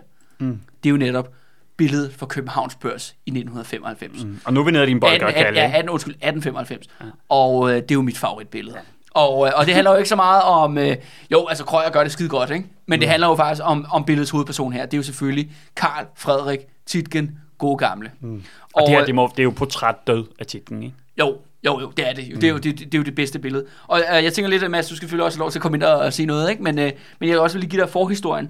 I 1895, der har jo Titgen jo toppet som forretningsmand, men men at godt se, at han er blevet overhalet jo af Landmandsbanken og ØK og så videre, så videre. Mm. Men mange af den der inderkreds, de siger, "Ej, okay, vi skal gøre et eller andet, for vi skal ligesom, vi skal give ham noget hyldest. Så de siger, ved du hvad, vi, vi hyrer øh, Danmarks største maler, mm. Krøyer, til at male øh, Titgen i stort, øh, stort børsportræt øh, som en gave. Vi giver det simpelthen i, i, i gave. Hvem er det, der gør det? Øh, Jamen, det beslutter DFDS bestyrelse. Okay, Så, for, altså, så et af Titgens selskaber beslutter at vi vil gerne give det til ham som gave.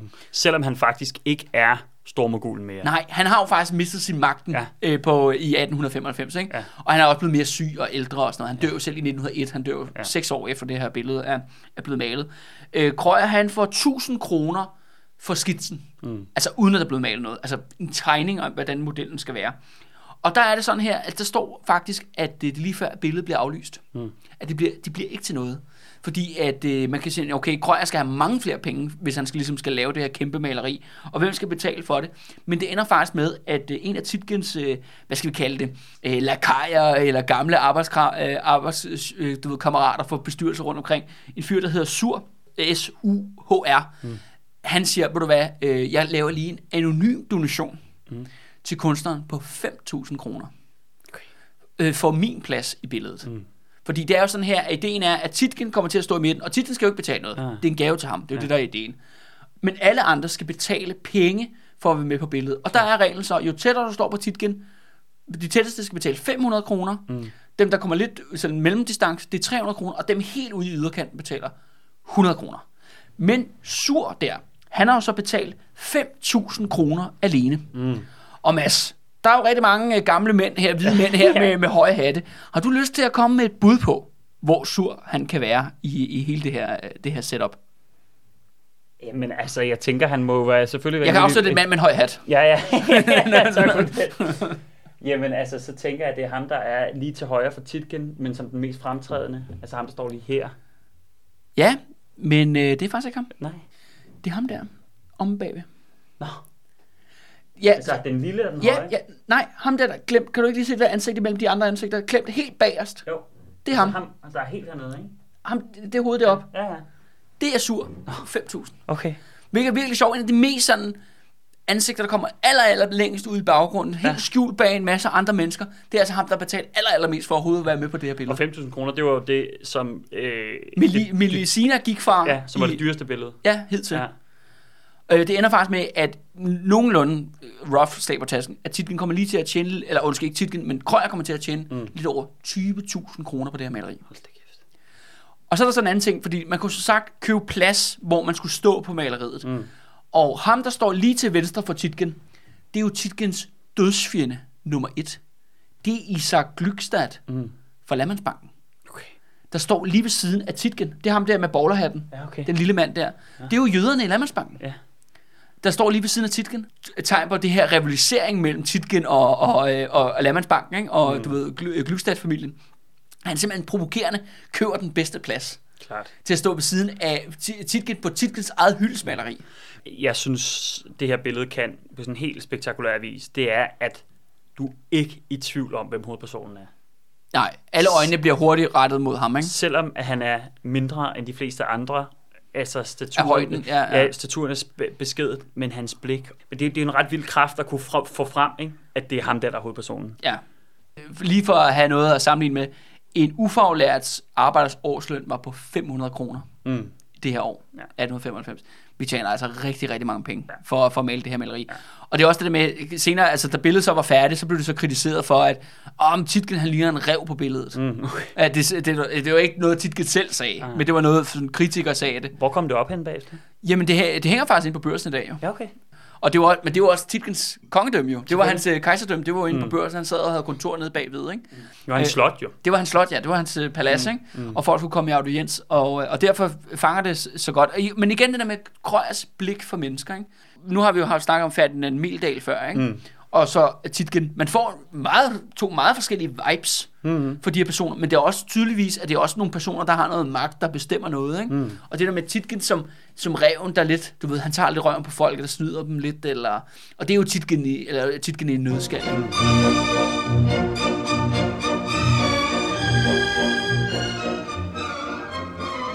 Så øh, jeg vil være ved, ved vejs ende, Mads. Så har vi jo øh, det her billede øh, sommeraften på Skagen Sønderstrand 1893. Øh, den eneste grund til, at jeg har taget det med, fordi det er bare vanvittigt kendt. Man kan finde det på postkort, postkort over, over det hele, over Ja. hele Danmark. Ja. Og især hvis man tager til Skagen. Øh, det lidt sjove ved det her billede var, at øh, da det blev malet, det er jo så forestiller Marie Krøyer og øh, hvad hedder det, Anna Anker, der går en tur på stranden øh, op i Skagen, er, at øh, det var overhovedet ikke kendt i sin egen samtid. Det her billede blev først kendt i 1978. Nå.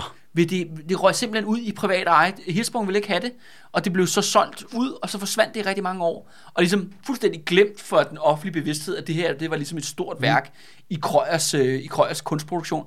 Og så en gang i 70'erne, så, blev så, så fandt man det lige pludselig på en auktion, og så købte øh, hvad hedder det, Skagensmuseum øh, det, det tilbage at Krøyer fik et stort comeback i dansk kunst, mm. fordi han jo ligesom blev glemt, efter han døde der i 1909. Mm. Vi har jo alle snakket om det der med, at Krøyers billeder er nærmest textbook, ikke? Det er noget, mm. du, du lærer dine elever om i folkeskolen. Mm. Men det er faktisk på grund af det her billede, fordi at Krøyer fik en, en renaissance eller en revival i uh, slutningen af 1970'erne mm.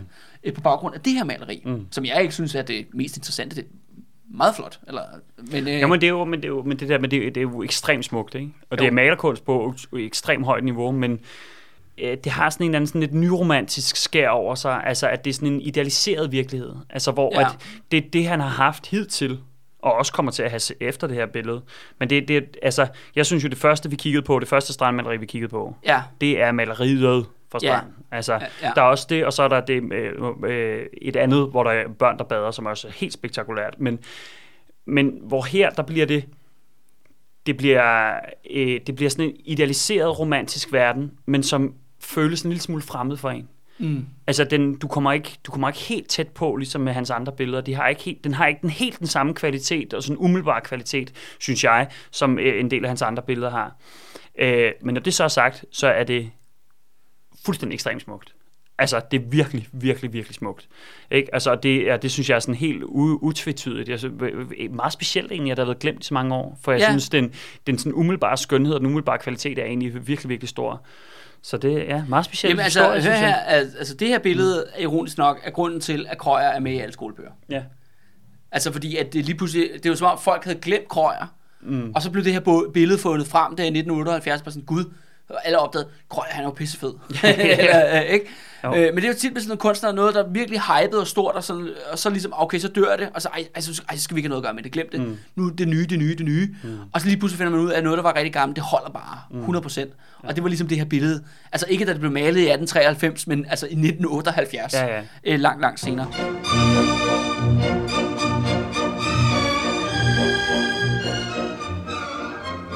Øh, og øh, Mads, nu nævnte du jo lige før idylliseret virkelighed. Ja.